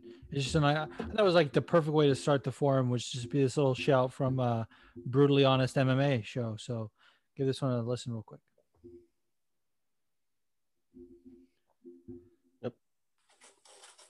Well done, lads. It's the only podcast that I'm listening to this week. I don't have time for any others. I'm not a bum. I work. I've not got the time. But if I'm listening to any podcast, it's the Friendly Sparring Podcast. Always. Well done. Fuck yeah, dude. That fucking hey man. Northern English. I love it. That's so nice. Thank you. Well done, lads. I'm working. I'm not a bum. I just everything about that was perfect. Everything about it. So uh, give those guys a, a shout out. The Brutally Honest MMA show. Um, definitely check them out. Um, but this actually, the, the first question question is from uh, the homie Ty Fly Guy. Um, let's hear it right now. What's up, all? It's Ty here. With Derrick Lewis's amazing knockouts over Curtis Blaydes, do you think he should fight the winner of Miocic and Ngannou? And if so, who do you believe Lewis would have a better chance at beating? Love to hear the thoughts. Peace. Such a good question. And I love how he said, he started to say Stipe, I think, because he was like Smiocic. Uh, I vote calling Stipe Smiocic from now yes, on. Smiocic. You know, this is tough for me. And I know, like, you know, you get very impassioned about Derrick Lewis. I get pretty impassioned as well. But when I think about his chances against, but we talked about last week. I have said time and time again, the Ngannou rematch needs to happen, even if it's not for the belt. Like it, needs to happen. Um, but it, we need to see that fight again because it's not going to be this. It's not going to go the same way. Um, honestly, if Stipe wins, I think that's his best chance because he's going to have to take some big shots from Ngannou to get the victory, to get in those wrestling exchanges to do the same thing he did last time. And he's not going to be able to do that to Derrick because a, I think Derrick has better cardio than Ngannou. That's not really been proven, but I think just in the fact that we haven't really seen much of Ngannou other than like getting friggin' ragdolled by Stipe. Um, in, in terms of seeing him go the full five rounds. Yep. But also, he's gonna be his chin's gonna be a little bit more worn, if that makes sense. After yep. having like Stipe's chin, I mean, you know, after beating Ngannou, then Derrick Lewis comes in there. That's it. Um, but but the Ngannou, like if Ngannou beats Stipe and then Derrick and Ngannou rematch, that's honestly a really tough fight for me to pick. I'm, I got to be honest. Yeah, I'm not. I'm not. Yeah, I think I think Ngannou Lewis too is is a big. It's a big big toss up. They are, they they both equally have these bombs that that can be done well, that's the interesting thing about it. Because let's say that fight, which everyone doesn't think it will, which is probably, I mean, you're probably 99% correct that that fight does not go all five rounds. Yeah. Ngannou and Lewis, it does not go all five rounds. But with that being said, it's interesting to see that if it went to the third or fourth round, of who still got it. And you know who's proved he still got it at the end? D Money. D Lewis. D Money. D Lewis. D Hello. Beast. Hello, Volkov skyscraper. It's the third round. You look like you win. Nope. Nope. That's the thing to me too, is that like Derrick's chin is just so incredible. And we haven't really seen Ngannou's chin because people haven't been able to land on him but Derek will fucking land on him. Yeah, yeah, it's yeah, mm. it's a, it's a it's a it's a compelling fight now. Um, like you said, the first one was a perfect storm of of Derrick's back and and Ngannou's gun shy of losing to Stipe in such a interesting fashion. But I think I think Ngannou's confidence has has grown has grown exponentially, uh, Mhm. uh, going on his tear. So I think when he gets back to um, when he gets back to Stipe, I, I have a feeling he's going to beat Stipe. Um, I think he's just going to be more accurate and probably just a little bit more calm. But at the same time, I feel like he's kind of embraced his power, um, and he very much is a is a very fast um, starter. He he's like embraced fast starting a lot more. So if Stipe, I mean, and Stipe avoided a lot of that stuff um, in the beginning, but yeah, it, it Mhm. I, I I think Ngannou has over the progression of this because of the way that we've seen him knock people out at this point. His game plan has been the same, but I think when he goes in there with Stipe again, I think he's going to be a little bit more reserved. He's going to pick his shots more. Um, but there, there's part of me that he's like, no, I am stronger than him. I hit harder than a Mack truck. um, so you know, it, yeah, I, I think, I think it should be Derrick Lewis and Ngannou to International Fight Week. I mean, yep. It, as a matter of fact, I think their first fight was the International Fight Week card, if I'm not mistaken. oh wait, when's uh when's Ngannou Stipe? March. Yeah, yeah, Der- Derrick Lewis and Ngannou to I International might- Fight Week. Actually, it might be. It's at the end of March, Yeah. Okay, that's what I thought. right? Yeah, it's a yeah. Um, but any, regardless, even if it's not, I, I just honestly I was just thinking about the the time between fights, and if uh if Ngannou shows no damage, Yeah, Lewis, well, I mean, I your know. It's question so hard, right? doesn't no hold on your question doesn't acknowledge uh, fucking jon jones No, I was thinking of that too. Yeah. Um. Yeah. so Jon Jones is so, definitely in- fighting the so winner. yeah so- Nga- Ngannou, jon jones international fight week i guess so. Yeah, but honestly, like, oof. we have to see. We have to see. Like, it's almost like we can't even answer that question yet. Uh, but I was just gonna say, if we had to give an answer as far as like how does he match up with those guys, I think we give a pretty good answer. But as far as like I'm thinking right now, like let me just let me just ride the high off that Derrick win. Like, let me just say like Derrick fucking smokes them both. You know what I mean? yeah Even if it's yeah. not true, which Yeah. is not. Right it's not but that's okay Yeah, We can believe it. That's okay. I also, do. Yeah. Also Right. true This uh great um fucking question from the homie Rhino.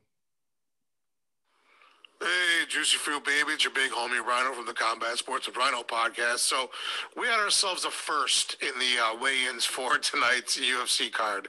Uh, Alves missed by 11.5 pounds, the most egregious miss in the history of the UFC organization. If we put the Dana White cap on you, Juice, and then now you as well, Leo, and you guys have to make the decision of what you're going to do with a fighter who misses by that incredible amount overweight, what are you going to do? Are you going to cut him? Are you going to give him another chance? What's what's the uh, what's the plan going forward?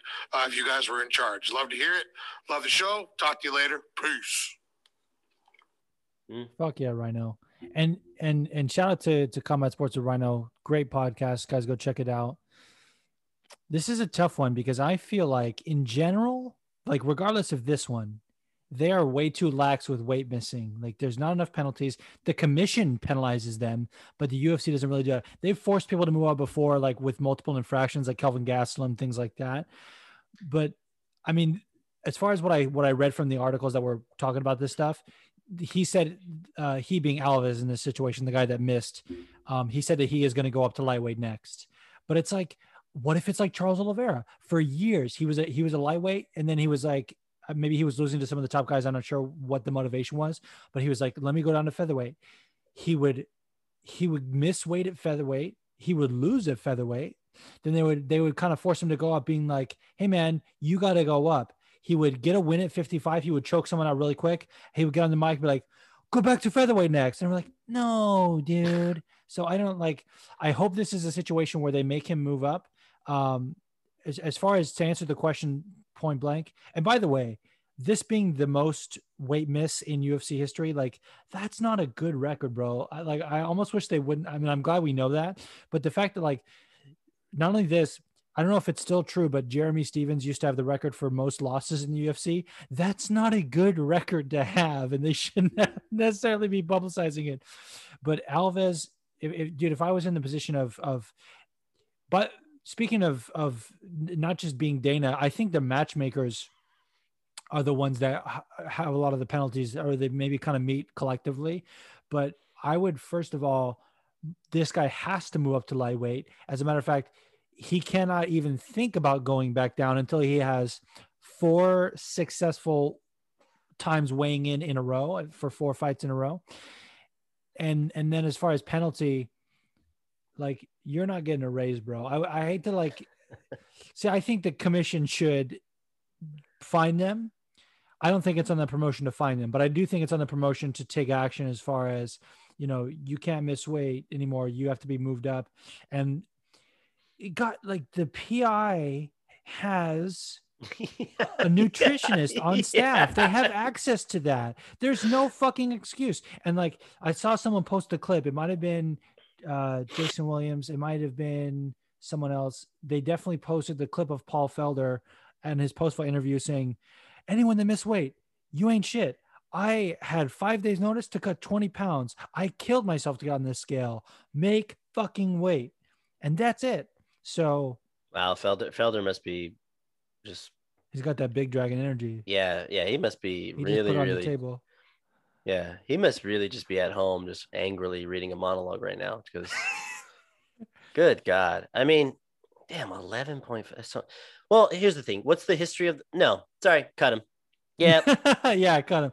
Yeah, I mean, cut him. It, it, it's it's too, or or at the very least, um, d- deny him from from being in that class in that weight class like just say no uh it's just not going to happen uh yeah i guess i would need to look at the logistics of his contract um if i were the you know yeah. if i were dana white um that's that's it. And if there's any history of it uh if it happened yes. before by a little bit um by a little bit mm, like i said 0.5 pound okay whatever. Um yeah. but uh if it happens this way in such a honestly, the reason why they're called records, bro, is because he did it in such a spectacular fashion. All right, he fucking missed weight in the most spectacular way that you possibly could. Uh, he said, "You know what? Hold my beer because I keep drinking them." Because what? Uh, because he's so fucking fat, dude. What the actual fuck? No, but I mean, um, yeah, I, yeah, I cut uh, either cut him or um, yeah, or or deny him the saying like I want to take a fight at that weight because mm-hmm. he was supposed to fight uh Pena, yeah. Uh, I think no, so. no, no, because I think the Pena fight was was canceled because of the uh COVID things. Yeah. Okay. I I think he was supposed to fight. I don't know. Someone. Bum. yeah. Exactly. Yeah. Bum. Well, he's the bum. All right, this uh this next question is from the Australian homie Pat Tobin. I can't fucking wait to answer this question. Hey Juice, Pat Tobin here, mate. Hope you are well, and uh, hello to you too, Leo. Good to be speaking to you for the first time, mate. Uh, really enjoyed the show last week. Welcome aboard. I uh, wanted to speak today about get your thoughts on fighter nicknames. Now, we all know there's some great fighter names, some good ones, some bad ones, some really shit ones, and also coconut bombs, which is in a league of its own. But uh, I want to speak today about uh, fighters uh, who don't have a nickname. You know, plenty of fighters, uh, Nick Diaz, Nate Diaz, have had great careers.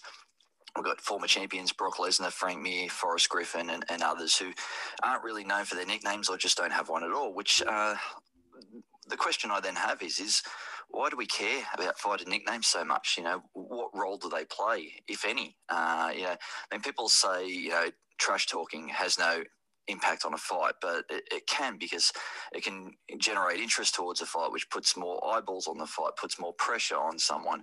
It also can get your opponent fighting emotionally, which can have a direct impact on, on the actual fight itself. But fighter nicknames, I, I, the more I think about it, I just don't understand. I've, I've never really wanted, you know, I've got to watch this fight because this guy's got an awesome nickname. That That's hardly ever happened, if at all. I'm trying to think of a case. Um, there, there's just, it has no impact. It doesn't have any, any, um, influence on your opponent. No one cares once the actual fight starts what your nickname is. It just seems like we place so much emphasis, but I can't think of any reason why they're so important. Yet we were so critical of them or loving of them in some instances. Uh, the only thing I can think of is that you know sometimes it's easy to remember someone's nickname, like the Korean Zombie. You know, people people know Zombie and just know who you're talking about because of, you know his name is not the easiest to remember. But then you got Habib Nurmagomedov, which no one knows him as the Eagle. Really, everyone's just he's just Habib.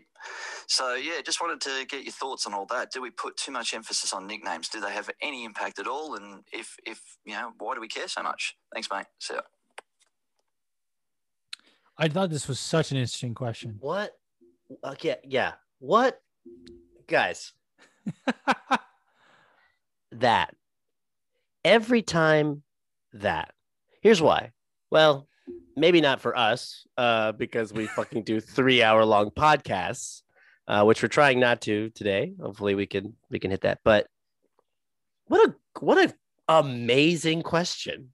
Yeah. Like blow the doors off amazing because if it were just like ah what do you think about fighter nicknames i was like okay but like just the dichotomy of what he brought to the whole lore of it and his points and i was like okay yeah yeah no i get that and like I, i'm just like wow I- it really make it it's churn like my brain and has not stopped ticking since he started presenting his points and i was like this is really a really really great question because it's really making me think like why why Yeah, dude. why coconut bombs? Why does that bother me? Exactly. And and and, and shout out to Pat Tobin because he he's uh, been a loyal listener for a long time and I always love his, God, his input. It's always man. spot on. What he he question. he messaged me. He was like, uh, what's the time limit on questions on on on, on voice questions because I might need more than a minute. And I was like, yeah, on, on Anchor it's a minute, but it, you can email it and it can be whatever. So just email. He was like, yeah. Spent two minutes exactly detailing his point and made some great points. He, at the end of it, made me feel dumb for caring so much about nicknames. However, I will I will say this: like for me, it's it's always been like I enjoy the actual competition of it. I enjoy the violence aspect of it, the sport of it. But more than anything, it's the entertainment factor. I like the pageantry. I like the walkouts. I like nicknames and things like that. And people, when people have like a gimmick, like before the Reebok era, when they used to be able to wear whatever they want. Lee Murray coming out in the fucking Hannibal mask and the in the are you kidding me? The muzzle. I love it. I love shit like that. So like that's why for me it's so important. And and, and to have no nickname is fine but if you're going to have one it is so important. And I, I was thinking about too like part of the reason why i think a lot of people don't have uh nicknames is there's like a, a, a gym culture uh, with within fighting not just mma but boxing as well that you're not allowed to give yourself a nickname like it has to be earned or whatever. And and some people won't even fucking talk about it. Like paul craig is like what happens in the gym stays in the gym and they called me Bearjew in the gym and I'm not telling you I'm like bro just tell me like I want to know. Like obviously it's uh, an Inglourious Basterds reference but tell me the moment. Tell me when you fucking got this guy in a nasty armbar and they were like dude you broke his arm. You're the fucking Bearjew like something like that you know what I mean? Yeah. um, Rhino got his nick we just heard he's a boxer. He got his nickname from a fight. He was in a fight and he was charging looking like a rhino and they were like you're the rhino and it stuck and it's a great fucking nickname for him. But it, my point is it, it's important. It's so important for stuff like that. Like the rampage his name is quinton. Quinton's not a terrible name uh, like when i'm when i'm seeing him fun i don't want to be like oh that's quinton jackson. No rampage jackson. Leo's still laughing by the way. I just knocked him on his ass with that fighting out of the blue corner Quinton. oh, I can't. I can't. I'm laughing so hard because the idea of you just you are undefeated. Just stop right there.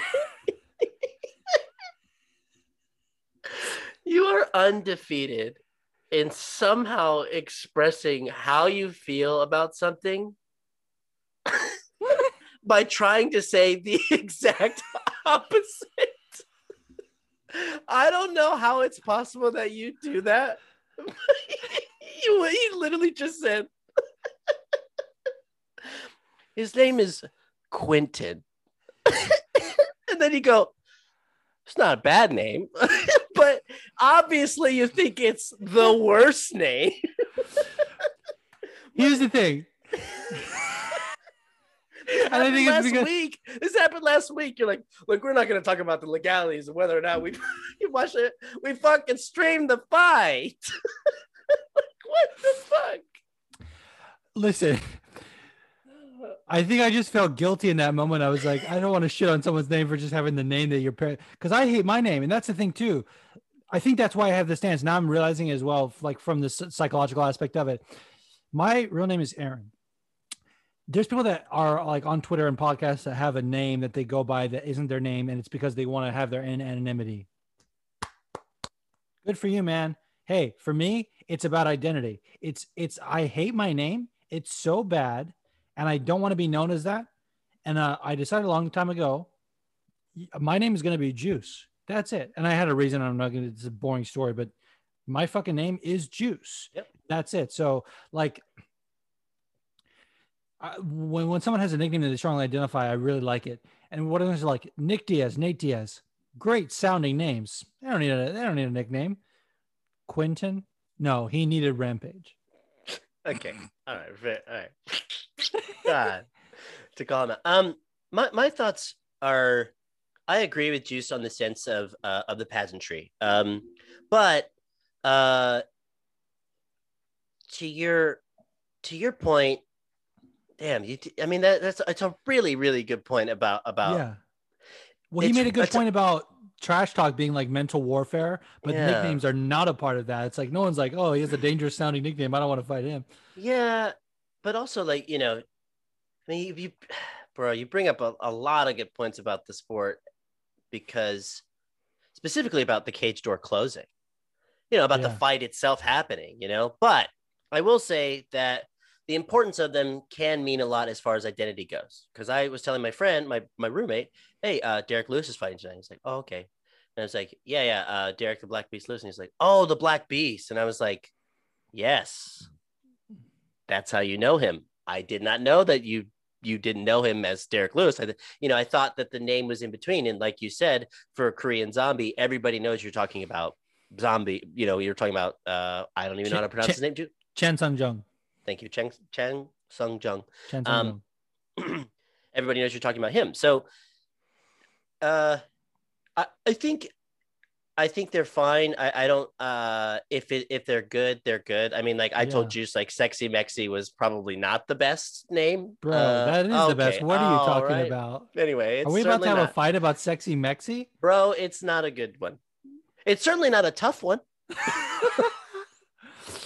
uh, there's a there's a Japanese fighter is Akiyama. I forget his last name, but he goes by Sexyama, and that's chef's Well, kiss. I think. Uh, I think. Listen, I'm just gonna say one thing, and I think it's gonna set Juice off, um, because not a lot of fighters really invoke their names. Um, Mhm. their the the you know the names. Um, well, there is one fighter that invokes his name, and that's Charles Crazy Horse Bennett. It's felony, dude. He has two. he fucking has two. I hope Goon is listening and being like, "Yeah, it's forever Crazy Horse. We fight about it all the time." It's two. He has two of them. Yeah. you didn't even But- say. You're like, he has two. Felony is a good one. It is. It's good, but Crazy Horse, because of who he is, fits him a lot better. Yeah, absolutely. Okay, you don't believe that, but okay. No, I mean, the only reason I I get vehement about it is because he he made a whole thing. He actually blocked. uh Anyone that calls him Crazy Horse, Yeah, that's a different was- story then. Okay. because he, he felt like that was bestowed upon him, and he he felt like it was a reflection on his mental health, and he was like, like sometimes you Ah. hear like Charles Bennett talk, and you're like, this guy's not okay, and so and then he was like. He- When he decided to come back and, and change his name to felony, it was about like embracing his past and not running from it. And he made this whole diatribe about it that actually kind of made sense to me. So I'll always be like, dude, that's felony. But I understand people that knew him from like the Pride days and you know knocking out Wanderlei in the back. Um, he's he's legendary. So, you know, if, if he's forever crazy horse to you, I get it. But for me, he's felony just because I, I want to live in it. But you're right, he has two. He has two. Which is great. Um, but also, oh, another one. Um, just my own personal opinion. Uh, Frankie Edgar uh, shouldn't be the answer. He should be Bobby Knuckles, and um, and Robert uh, Whittaker. Robert Whitaker can still be the Reaper. But but for real, I I- like someone from New Jersey not being known as Bobby Knuckles bothers me. I know it sounds like a mob name, doesn't it? For real, like One hundred percent. this is Joey the Nose. This is uh Frankie the Rat. This is Bobby Knuckles. It sounds like it. Yeah. So the fact that Frank Edgar isn't known as Bobby, Bobby fucking Knuckles. um, you talking? You, who you talking about? Bobby Knuckles over there? Oh shit! I already you don't killed want to some get guy. on the bad side of Bobby Knuckles. No, not Bobby Knuckles. Never Bobby Knuckles. You owe Bobby Knuckles money. I'm gonna stop planning your funeral. Hey, I'm gonna fucking pack you in a fucking cannoli next time, you motherfucker. Uh, fun fact: cannolis is part of why I got blocked by Raging Sweet Potato. Love it. Cool. All right. All right, on to the next question. yeah, I think we set our pace. We both love nicknames, and and uh, Pat brings up a great point about the psychological aspect of it. But I, I don't know. I love it. It's always been a part of combat sports, like pro wrestling and boxing. It's just a part of it that I love. right.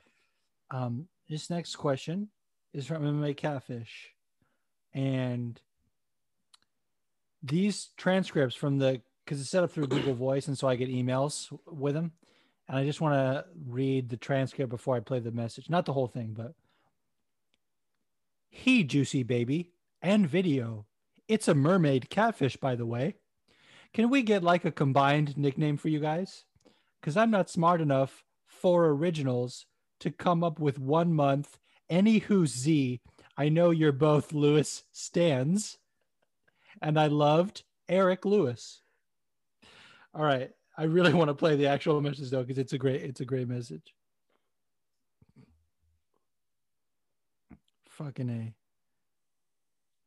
Ugh, technical difficulties. Hey, Juicy Baby and Leo. It's MMA Catfish. Um, by the way, can we get like a combined nickname for you guys? Because I'm not smart enough or original enough to come up with one. Any Hoozy. I know. You're both Lewis stands. And I love Derrick Lewis. He is a fun dude. He is really, really funny. He clearly gives a shit about people and like in Houston during the hurricane was a bad motherfucker. Like he's really cool, man. And he's got a lot of power. But we all saw him get manhandled by DC. And I just don't see him holding the title or truly being at elite level MMA fighter. Curtis Blaydes is super inconsistent. Uh, I believe a long time ago I called for him to be cut, and Juice disagreed with me. And I think the fact that like he wrestled like absolute crap until he got knocked out only shows me right. Uh, the guy has moments of beauty and then fights like absolute trash. And he should have been able to completely wrestle fuck Lewis and look at the outcome. That's absolutely ridiculous. Now, again, I love Lewis, and I know that Juice cannot pick without his heart.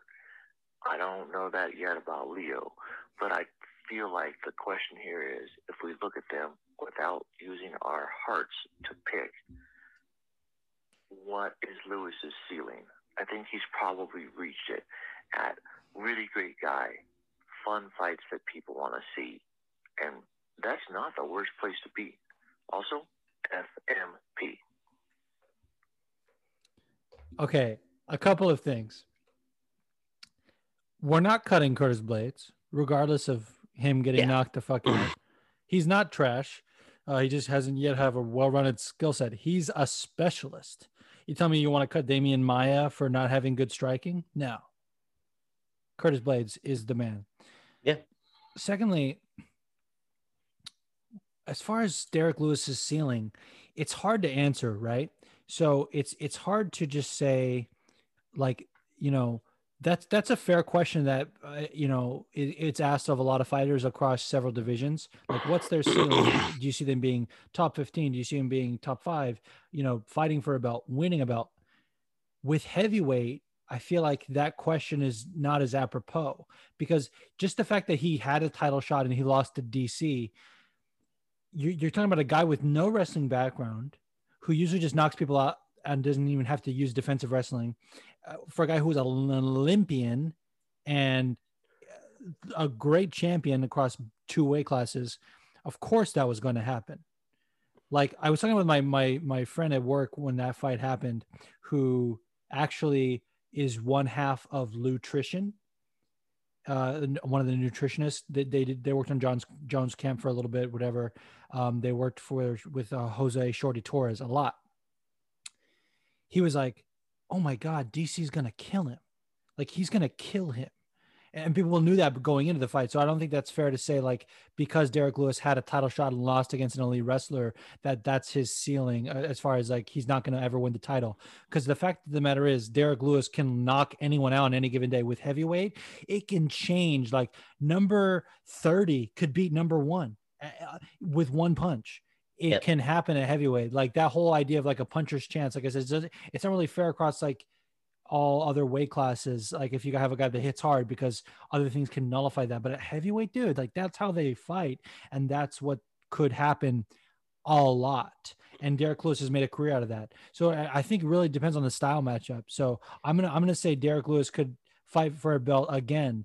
And he could be that guy that ends up challenging multiple times, like like Wonder Boy or someone who challenges multiple times and, and always the bridesmaid, never the bride, that doesn't get the title. But to say that he's just like a fun fighter that we want to see a few times, I don't think that's fair. I, th- I think he has more to go and more to show us. Yeah, we're we're in and a, it's a yeah, it's a it's a yeah exactly. That's um we're in a it's the fight game, man. Like yeah, anything could happen at any point in time. Someone does something wrong, someone slips, anything like that. The months of training and all that stuff don't pay off for the other guy. They're both in there going doing the most that they possibly can. You know what I mean? Like they both mm-hmm. have a full fight camp or however you want to look at it, five days notice, whatever happens. But when they get in that ring, all the training that was leading up to that is what they have on them. So whenever one of them wins or loses, um, no, your ceiling is Derrick Lewis's ceiling is whatever he wants it to be, is his own.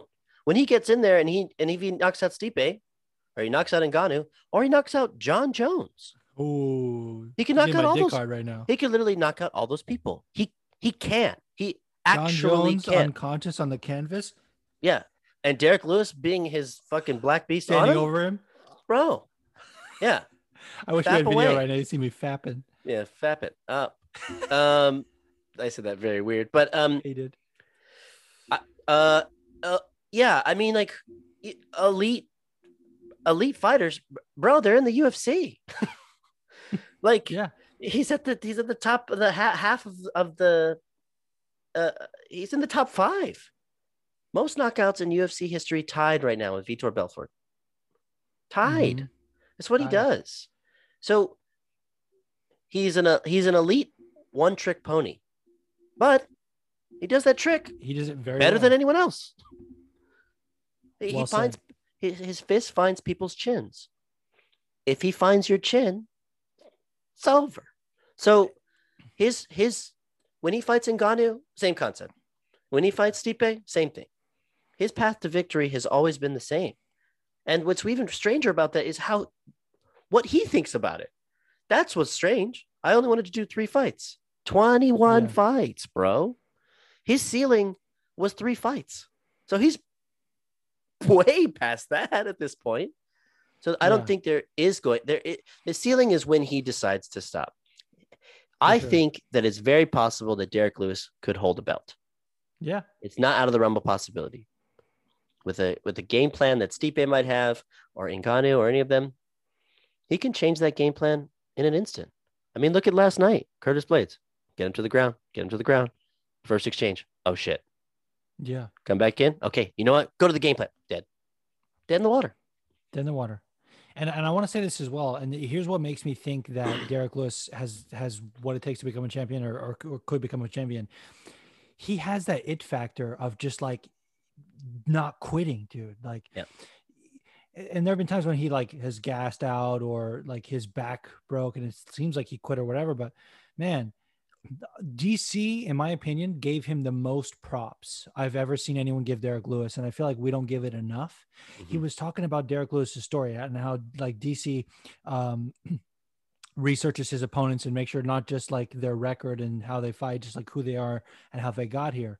He's like Derrick Lewis is a guy that wasn't supposed to be here, and like shout out to my my man Freelance Goon. He had a great tweet about it. Like Derrick Lewis was incarcerated a couple times. You know, he, he was a truck driver a little bit, and he came back. Like he's in his mind like didn't think he would make it this far but he's always going to be pushing for more uh, and like dc said his game plan or whatever like ariel asked for a specific thing and he said um you know derrick lewis has a habit of like bench pressing guys off of him when he wants to get up from a takedown or from getting taken down he Mhm. said if he does that against me he's going to take get his arm broken you know i'm going to Yeah. get an arm bar but then he said after the fight dc said well I realized that he's a guy that's not going to quit. You can not tap to an armbar and let your arm break and, and, and get out of it. Derrick Lewis would absolutely have done that. That's what he's like, just chokes, just chokes. So I ended up choking him out. But I Yeah. just, it, you know, he has that it factor that makes me think he can go to the next level. Yeah, 100%. And to parlay that, we have another Derrick Lewis question from the homie Struggle Face Tom. Fucking love this guy. And I, and I was waiting for him to, to call into the forum. He's the fucking man. And uh, the transcript for his is also really fucking funny that I want to read. It says, You see, it's a little palace. We are obviously both Derrick Lewis tan. It's antique. Someone miners are obviously there is and legendary. it's just it's just all right. Let me let me just play because it's a, it's a really it's a really good question. Juicy, it's your old pal, double face Tom. We are obviously both Derrick Lewis fans. You know, his antics and one-liners are obviously hilarious and legendary. My question is this: How much of it is like trolling and comedy, and how much of it is genuine?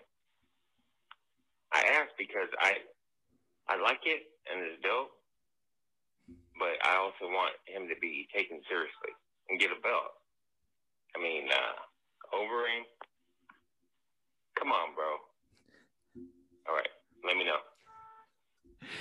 The only thing I didn't understand about that, because it's a phenomenal question, by the way. Tom is the man. I interact with him on the timeline all the time, and because of him, the, a moment in the in, in the the Twitter forum is going to happen, which Le- Leo doesn't even know about. Um, but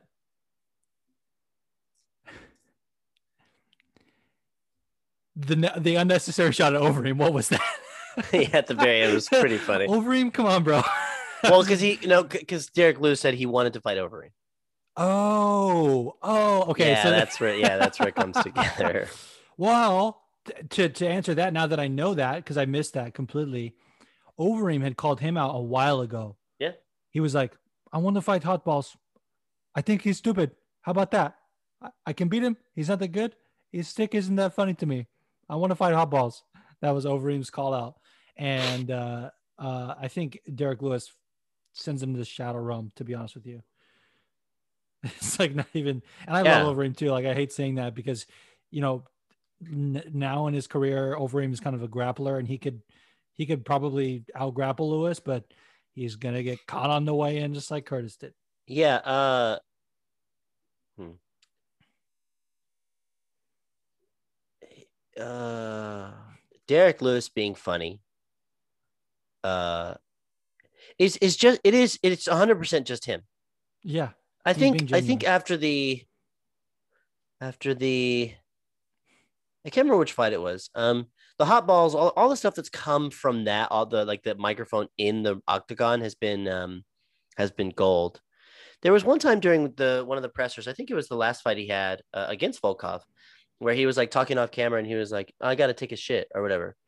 Um, that was obviously him being funny because at Yeah. that point he was try- he was trying for something there.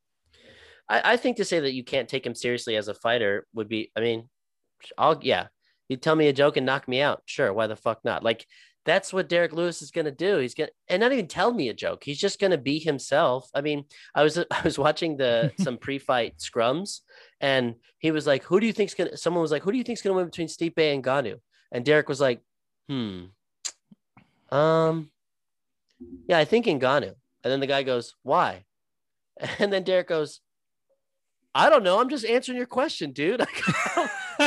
I don't know. They're in my division, and that's what you asked me. It's so funny whenever I was like, he was like, I don't care. And then and then even in that that post-fight interview where he was like, I'm gonna be all American, that's it. And then everyone was like, No, but seriously. And he's like, Nope, I'm gonna do what I want to do. I, you're using my time for this. So I'm gonna say what I want to say right now. And I'm not saying anything offensive. You just you can say what you want. and, and, and exactly just to, to get back to tom's question i just think you know obviously he's not for everybody. There's there's Yeah. going to be people that think it's a, but the point for me is it's not a gimmick and that's what's so amazing about it. He's just naturally that funny. Maybe sometimes he plays up a bit. I mean that's what people who are funny do. Yeah. but the, for anyone saying like they don't take him seriously like it's just it's just fucking sports fans the same people that fucking try and and talk about like x's and o's and and, and stuff where it has no business being there. Like oh well derrick lewis is never going to be an elite heavyweight because he can't defend the takedown shut the fuck up Yeah. Yeah, exactly. he's gonna do what he's gonna do. yeah he's a he's a heavyweight bro like he's he's going to get in there he's going to knock people out and that's it that's all we want to see and that's what we get with derrick he, lewis he's delivered so many times. so many times to the point where he is on the cusp of a record.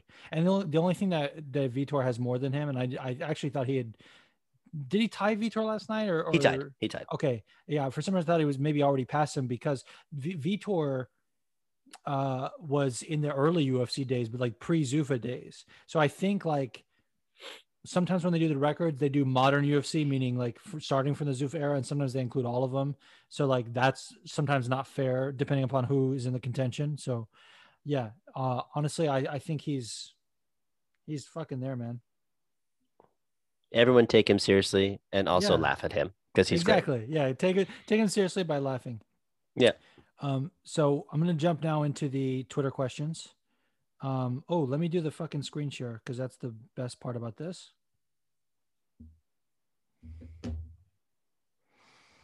So the first question comes from the MMA dude, my homie Phil at Phil the MMA dude, co-host of the Split Decision podcast. He said, "Juice, I have to ask, is Curtis Blaydes too one-dimensional to ever become champ? He's taken such pleasure in bragging about uh, his wrestling heavy approach prior to fights, saying there's nothing his opponents can do to stop him and get brutally KO'd after telegraphing shots. This has happened twice now against Francis and once against Derrick Lewis. Does Curtis need to add more tools to his arsenal? It's an interesting question, and I'll say my answer is pretty quick, and I'll I'll let you elaborate. Um, I was actually thinking about this on, on one of the other questions from either I don't know if it was either MMA Catfish or or Tom. The lineage of the heavyweight belt is similar to what we were talking about with Brad's question last week about thing heavyweight. Even though it's a like rock'em sock'em division, the amount of wrestlers and just grapplers in general who've held that belt is actually pretty fucking interesting. So you got Stipe, who's he's a wrestle boxer, but he he has a wrestling background. Uh, before he took the belt from Werdum, who's a jiu-jitsu guy. Ver, Werdum got it from Cain, who's a wrestler. Before that was Brock, it was Randy, all wrestlers. Uh, so it's kind of interesting that that might preclude him from getting the belt because I actually think if he would stick more to that, as long as guys like Ngannou aren't around, like if Ngannou wasn't around, Curtis might fucking be champion. I mean, they're still Stipe. Curtis actually admits that they trained together when Stipe was an ama- or when Curtis was an amateur, and that Stipe well, was a very good wrestler. So, um, I uh I think um I just have to go back to what I said before. It's the fight game. Um anything could happen in in these times. I I, mean, you know, he he tagged uh Derrick pretty nicely last night. So, you know, to say if he can work on that more or something along those lines. I mean, yeah. No, I, no, I don't think he. I don't think he's too one dimensional. But unfortunately, like who's going to be waiting there f- for him at the top is going to be Derrick Lewis. So what is he going to do? You know, just go to the Shadow Realm over and over again. over and over, over and again. Over again, yeah. Great question, Phil. Thank you so much. Uh, this next one is from Dave Fretz. He says, once again, a perceived quote weaker card by many. Fun, lot of fights. Uh, what was your favorite UFC Vegas 19 moment? Uh, for me, it was actually um, uh, Michael Bisping saying something like uh, putting words in someone's mouth, like, "Oh yeah, helping, uh, hoping that your uh, opponent gets COVID so that you can, uh, you know, have an easy fight day. I like your style, or something like that." And I was like, "I love that. I love that he just said that out loud. It's so funny." Bisping is the fucking go. I don't give a fuck what anyone says about like certain things. Like he's the man. He is the Yeah. man. I love Bisping. Um, I'm gonna say for me, it was. Oh, you're gonna say Mike, the Michael Chandler part, right? Oh, stop it, dude.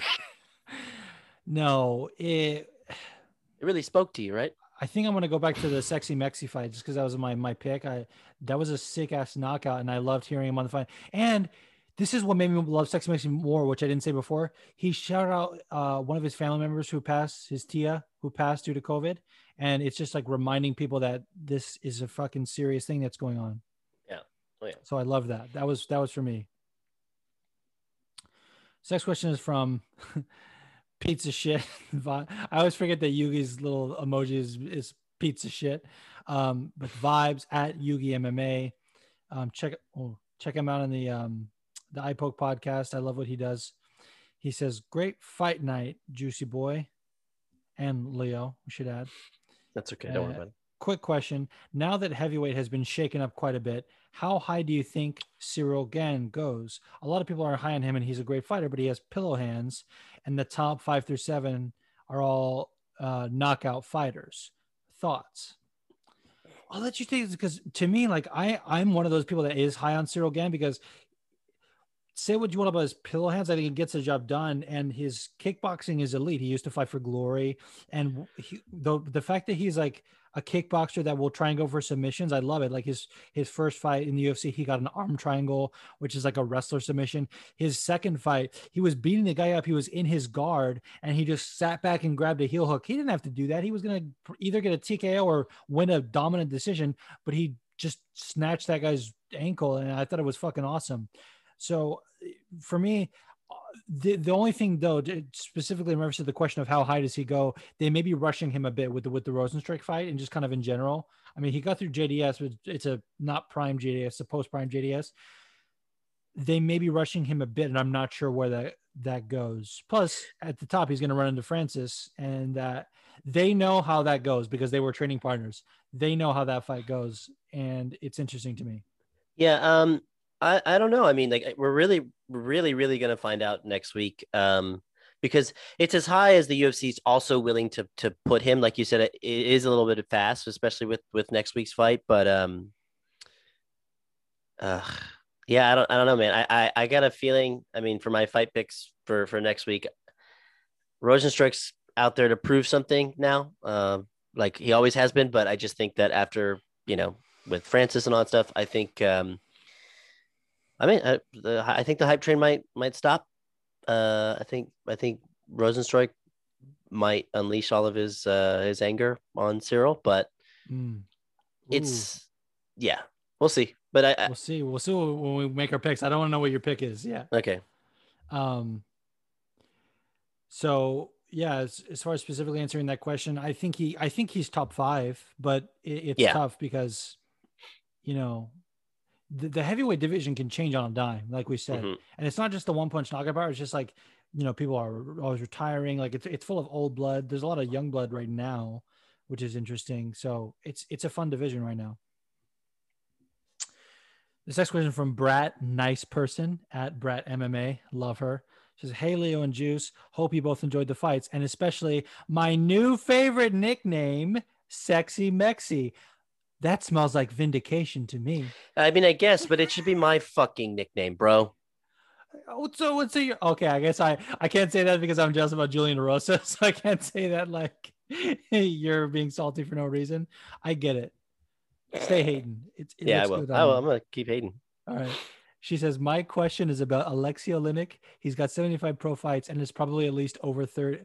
He's over 40, by the way, uh, or at least 40. I think he's over 40, um, like 41 or 42. Um, I said, Is it time for him to maybe think about a different job yet?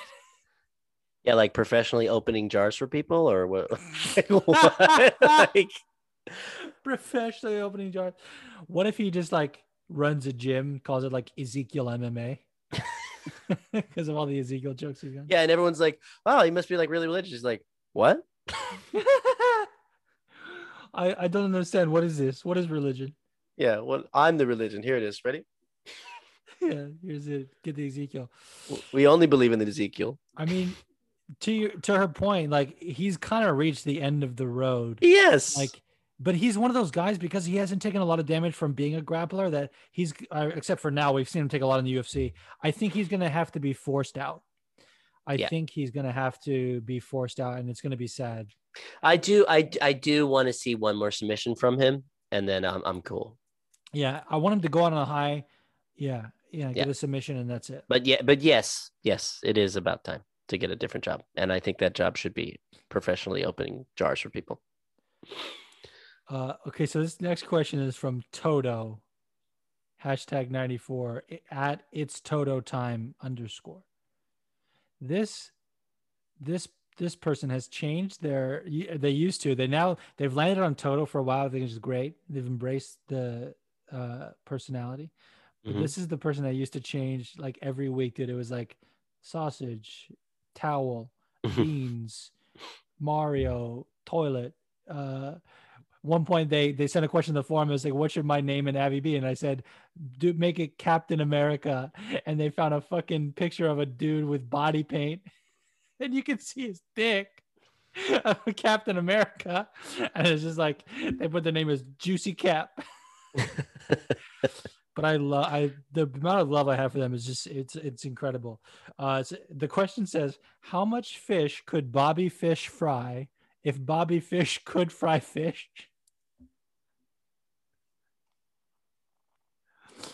You know what's so incredible about this question? I have no fucking idea who Bobby Fish is. I mean, I know who Bobby Fischer is, the chess prodigy. Um, but was that is that just a take on like the how much wood could a woodchuck chuck if a wood could chuck could chuck wood? But if there's a gentleman named Bobby Fish, like he could, you could fry fish. Unless it's yeah, but there's fish whose name something there. There- let me just put it this way: there's something that's uh, that's to this question. These, these are the hard hitting ones for me. Um,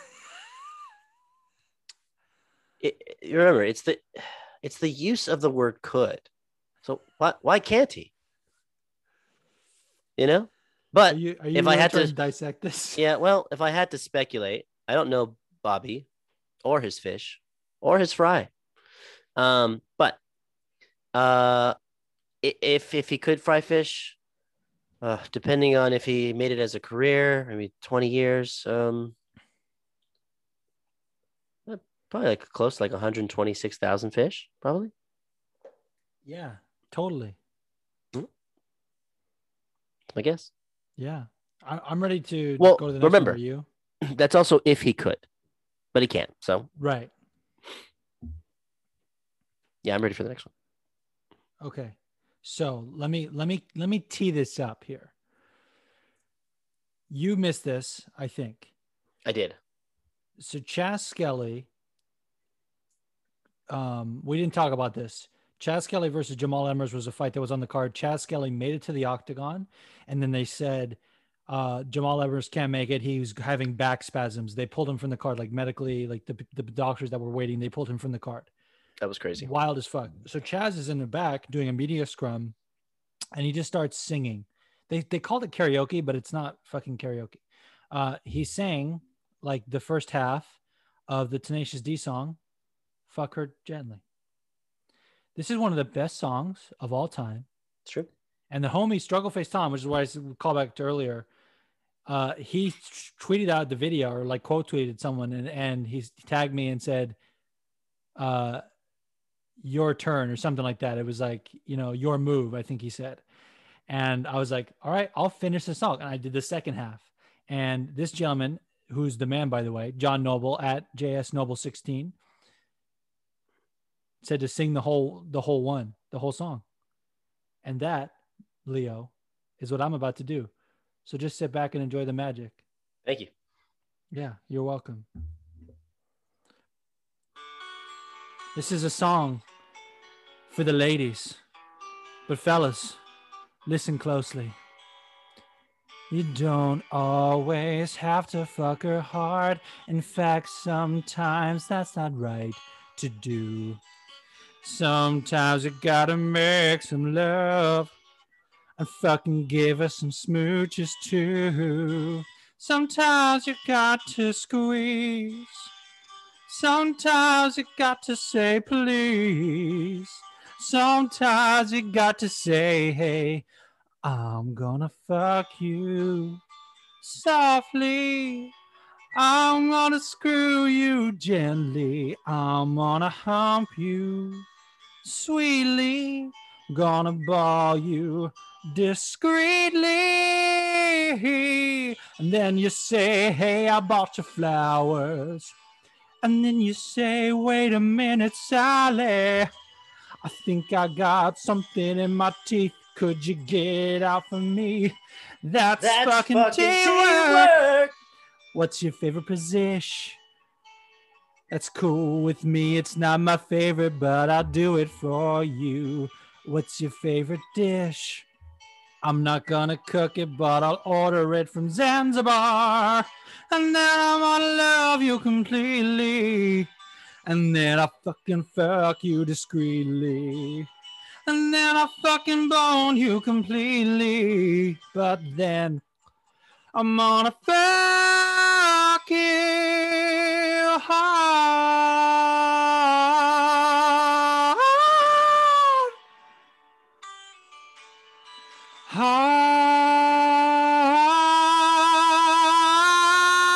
Hard.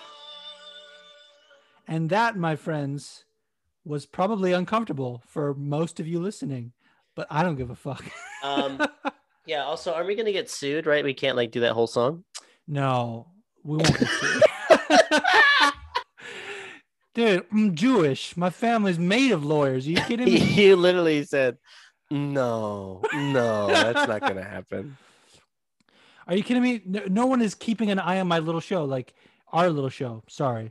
Uh, when I used to do those covers all the time of like parody songs or whatever, no one gave a fuck, man. Like I've done so many by now, and if like if, if I was gonna get taken down, it would have been that. Oh, good point. Um, this next question is from the Pick and Mix Pod at Pick and Mix Pod. It's probably my man Harry running the account. Uh, but shout out to these lads. I, I went on their show a couple times and I really like it. Um, he tweeted me, by the way. I don't know if you remember uh, his last question. He was like, I think it was before, actually, before you came on, Leo. He was like, let's cancel wrestling against Brits, please. but then he, but because Aspinall actually got had some good wrestling in this fight, he was like, uh, I take back my previous statement. So he was like, All American wrestling is better than all Aspinall wrestling. Or no, sorry, all the way around. All Aspinall wrestling better than all American wrestling. Discuss. And he said, Question to Leo: What is your favorite film of all time? Before we get to you, I just want to say. No, all American wrestling better than all Aspinall wrestling, but I love the enthusiasm and I love Aspinall in general.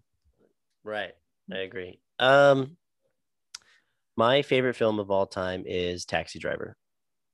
Nice. I um have loved that movie uh since I was very young. Um, which is kind of strange, but it is range. to do uh, it's it's very strange to like that movie at a, at a very young age. But um, you know, my brother showed it to me. He was like, "This is a good movie." I was like, oh, "Okay, whatever."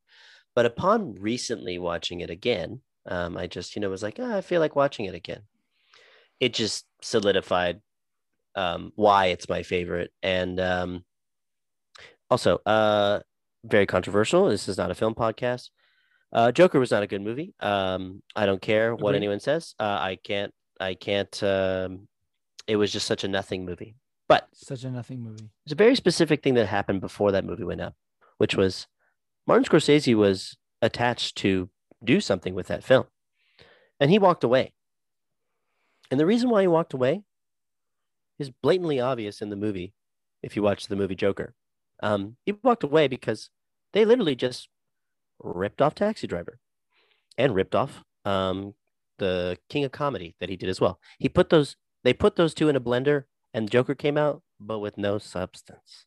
Yeah. So, with that being said, uh, with Taxi Driver, um, it is an amazing, amazing look at how someone can be so different from everyone else. Not to cheer for Travis Bickle, but you look at what happens and why these progressions happen in the movie. I mean, he he's he's wandering. He's a wanderer the entire the time before this. He gets into the taxi because he wants to keep wandering. Cybill Shepherd comes out of nowhere.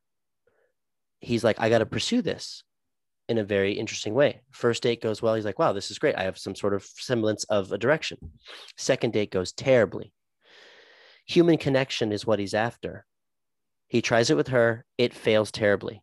Then he tries it with um, uh, just a man in general. He says what he says, and the and his quote unquote friend doesn't give him the advice he's looking for, and he's like, "Wow, everybody sucks." Then Jodie Foster. The progression of this movie and the way that Robert De Niro as an actor is in that movie is amazing. So. But the progression of Martin Scorsese's the uh, of the script um, and the way that Martin Scorsese directs that movie to where it to get to its point is the most beautiful way that anyone could ever direct a movie ever. So we can talk about it for hours. I could talk about it. I could dissect that thing for hours if you wanted to, but just upon watching it recently, I bawled a lot more than I thought I ever would. And it's weird. It, Nice. It's just, it's weird. I didn't think I would, I would cry. And I was crying at very interesting moments. And I was like, you know, he's just trying to reach out. He's just trying, you know, he's just trying for, for something. And like it, I was crying so much. And I, I'll admit that I cry a lot. Um, actually, I don't cry a lot, but it just, I just watched Yeah. the movie. It just has like I said, it solidified why it's my favorite movie. Anyway, I have uh, a feeling that he asked this because he may want to get you on the show okay. Um, well, I'm and talk about that movie. So that's why I'm, I am as available as I can be. Uh, also, I will say, hey, remember that time we said we are not going to do three hours, and we're approaching three hours? we, we, we still got time. Don't worry. uh, so with that, let's pivot to the next question. The homie mixed a man, um, at mixed a man, mixed a doo doo. Um, he says with Biggie Boy and Frenchie next weekend. What if that was Ciryl Gane's nickname, by the way? Ciryl Yeah. Frenchie. God. Um, with Biggie Boy and Frenchie next weekend, Stipe versus Ngannou end of March. Jon Jones in the wings. Black Beast and Volkov fresh off decisive wins. How do you see the heavyweight playing out over the next two to six months? And this is a really hard question. It's a great fucking question, but it's a really hard question because, like he said, you have this match between Ciryl and, and Rozenstruik, which is like, it, in, in a way, they're both kind of contenders, but it's definitely not a number one contenders matchup. Like they're kind of vying for that middle spot, for that like number two spot. And and then you have Derrick Lewis and Volkov, who are like he said, coming off fresh wins. Stipe and Ngannou is going to happen, and it's already been confirmed by Dana. Even though we kind of knew this for a while, but he officially said it. The winner of that fight is facing Jon Jones. So Jon Jones is gonna is gonna face the winner of Stipe and Ngannou, probably like you said, International Fight Week. Um, so as far as that goes, that's already getting us to. He said two to six months. Like that's kind of there. Like that would put us at August on the outside of that, the six month. And I don't know if we'll have like a second title defense by that time because maybe they even don't even book it for July. Maybe maybe whoever wins that fight needs to heal and needs to take more time. And so it's really hard to answer, but I can tell you this like heavyweight is the most exciting it has been probably since I've been actively watching MMA. Definitely since I've been doing this podcast, definitely since like a couple years before that.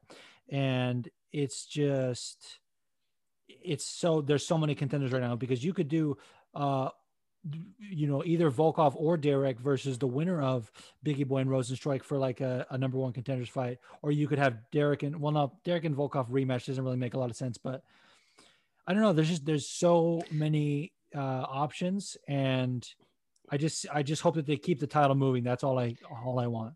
Yeah, the only thing I can think of, uh, like, is like to give you like a how I see it, um, just like a my prediction. Um, well, fuck, damn it. I wish you know. I'm no, I'm just gonna tell you my my pick for my pick for next week at the top is Biggie Boy. I, I'm not. I know you want to save it on ceremony, but this is what That's happens. Um, just for this question specifically, uh, Biggie Boy wins. Ngannou wins. Biggie Boy Black Beast fight. Ngannou Jon Jones fight. Jon Jones hmm? or Ngannou uh, fight Black Beast. Uh, Did you say Ngannou or Ngannou? Mean uh, no, I said Jon, I said Jon Jones or Ngannou. I think you were saying Jon Jones is going to fight either Ngannou or Stipe. No, no, I was gonna say that that shit. Uh, this fucking division. exactly. uh, it's it's so stacked. It's a lot, but but th- my my prediction would be that those are the like Black Beast. Whoever's going to win between Frenchie and, and Biggie Boy, I think is going to fight Derrick Lewis next because of how much inactivity there is. Um, There Mhm. would be, uh, especially with Stipe and the Jon Jones thing. So that's what I think will happen next. Will be Biggie Boy or or Ciryl uh, against Black Beast, and then shit, even Volkov. Yeah, yeah. Uh, No. ex- the division's got a lot of changes, literally in the next four weeks. So And my whole thing, and I, I'm pretty sure they, they do this often, so it's not like there's a small chance, but like whoever you want to get to have a title eliminator, put them on the same card. Like do Jon Jones versus the winner of Stipe Ngannou on that card. Do Derrick Lewis versus Rozenstruik or Ciryl or, or whatever, or Volkov versus one of those guys. Do it. Yep, I agree. Fucking A. So so that's it for the forum. And so now we're at the part of the show where we're gonna look ahead to next week and we're gonna, gonna give our picks for um, the fights. I am really excited. I'm just pulling these up here. I have my picks, but do you want to go first? Uh, sure. Scroll down for me. Uh, I think the I think, I think this is the main card that they're gonna do. Oh, that's So it. Oh, that's all of them. All right. All right. I forgot, I forgot we're on the picking. on the main card here. I, yeah, right, right. I forgot it- that we were picking um just the main card as we do. starting with Alex Uh, literally forgot our show Wrapped format. fight. um, okay, so uh, I think okay, ready? I think we're just gonna disagree on three this this evening. oh, you're looking at mine already? Yeah. Uh, yeah, I, we were gonna. It was gonna be two again, like last time, but I think it's three. Um, and I'm and I'm just guessing at this point. Um, Alex Caceres over Croom. So you agree? That's my pick. Let's Mhm. do one by one. Yeah. Okay. Yep. so that's Leah mine. has Alex Caceres. Um, you have I- Alex Caceres. I, also have Alex Caceres. Uh, I also have Angela Hill. We're not even gonna. We're not even gonna talk about that. We both. You, you lo- do you love Angie as much as I do? I don't know. I don't Yes, you she's great. Yeah, we're both big Angela Hill fans. That's what I thought. Um, I have Jimmy Rivera. Okay, so I have Pedro Munhoz, and Okay. I, uh, I'm really glad that this fight has moved here because it was supposed to take place, I think, last week or the week before, and it, and it fell out. And my homie Rhino on his podcast, he picked the Jimmy Rivera win by third round submission, and I was just like, how in God's green earth is Jimmy Rivera, who is built like a boulder, going to submit uh, a high level black belt like Pedro Munhoz? And honestly, if that happens, I will uh, let Rhino give me a golden shower. Wow. Okay, buddy. hey. Hey, do you remember whenever you said something like that last time and it didn't pay off? It didn't pay off at all. Nicely. It didn't. Yeah. You're right. That's Maybe I have you to keep that. me in check. Oh, okay. Yeah, yeah, maybe don't say that. So I just so you guys know, that is stricken from the record. Uh, Juice will not Jimmy be Rivera out. accepting. Juicy will not be accepting a golden shower from anyone at we any live in time. different states and it's a pandemic. Like, what am I going to do? Drive to Michigan and have him pee on me? Like, first of all, it's not going to happen. So that, that Okay, doesn't even, we don't even need to all work right, out the So logistics he, already. for some reason, keeps talking like uh, he's putting up this scenario like it will happen. Uh, so just again, once again, that is not what's going to happen, guys, and it's not stricken from the record. And you guys will not egg him on to have that happen, please. Thank you. I wonder if Lanta Brown listens to my show still. She used to, or she has a couple times. She may enjoy this part. That's all I'm saying. And we're moving on, but that's all all, right, I'm uh, saying. I got uh, Montana de la Rosa Okay, so this this is a fight: Montana De La Rosa versus Mayra Bueno Silva. I went back and forth on this a while, but then I remember that Mayra Bueno Silva had a, uh, a good showing her last fight, and uh, she has tools to to really give Montana some problems. So, Yep. So that's, that's, what I'm well, thinking. But you got Montana. And then I have Ankalaev. Yep. Okay, Yep. I almost picked Ankalaev too. This is another one I went back and forth. And it's important to know. So he's fighting Nikita Krylov. That's my pick. I'm picking Nikita. And I was remembering um Ankalaev's debut. Now, since that debut, he's looked like an absolute killing machine.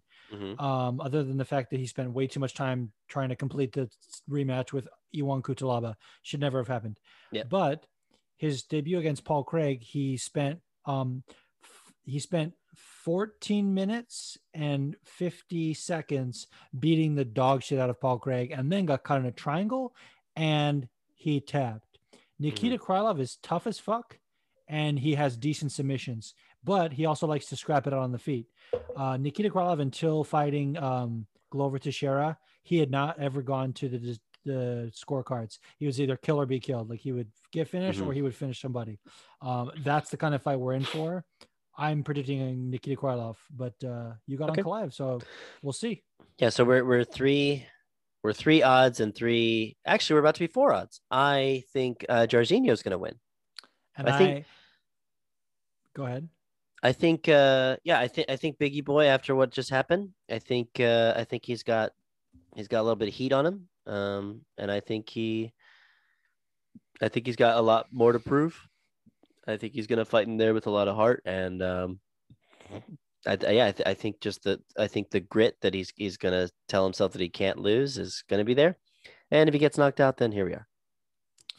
Yeah, honestly, this is a tough one. Like uh like Yuki was saying, like Ciryl has some holes, uh, and Jairzinho could exploit those.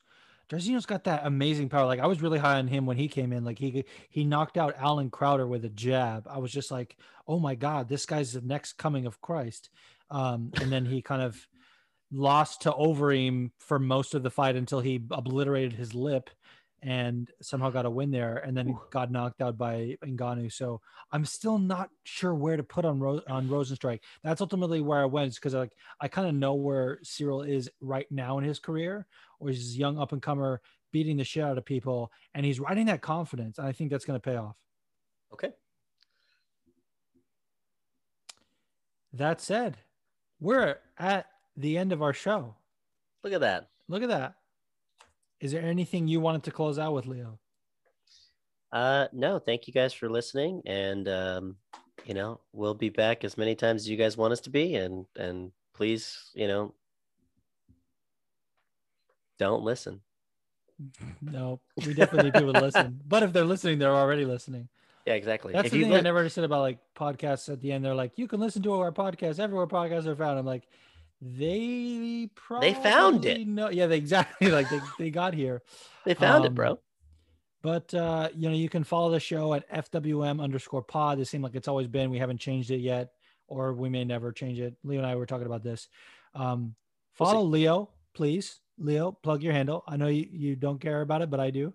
Yeah, it's uh, at Leo GH two one one three uh, on both uh, Instagram and uh, Twitter. Yeah, everywhere. So so give Leo a follow. And uh all I want to say is good night and good fights.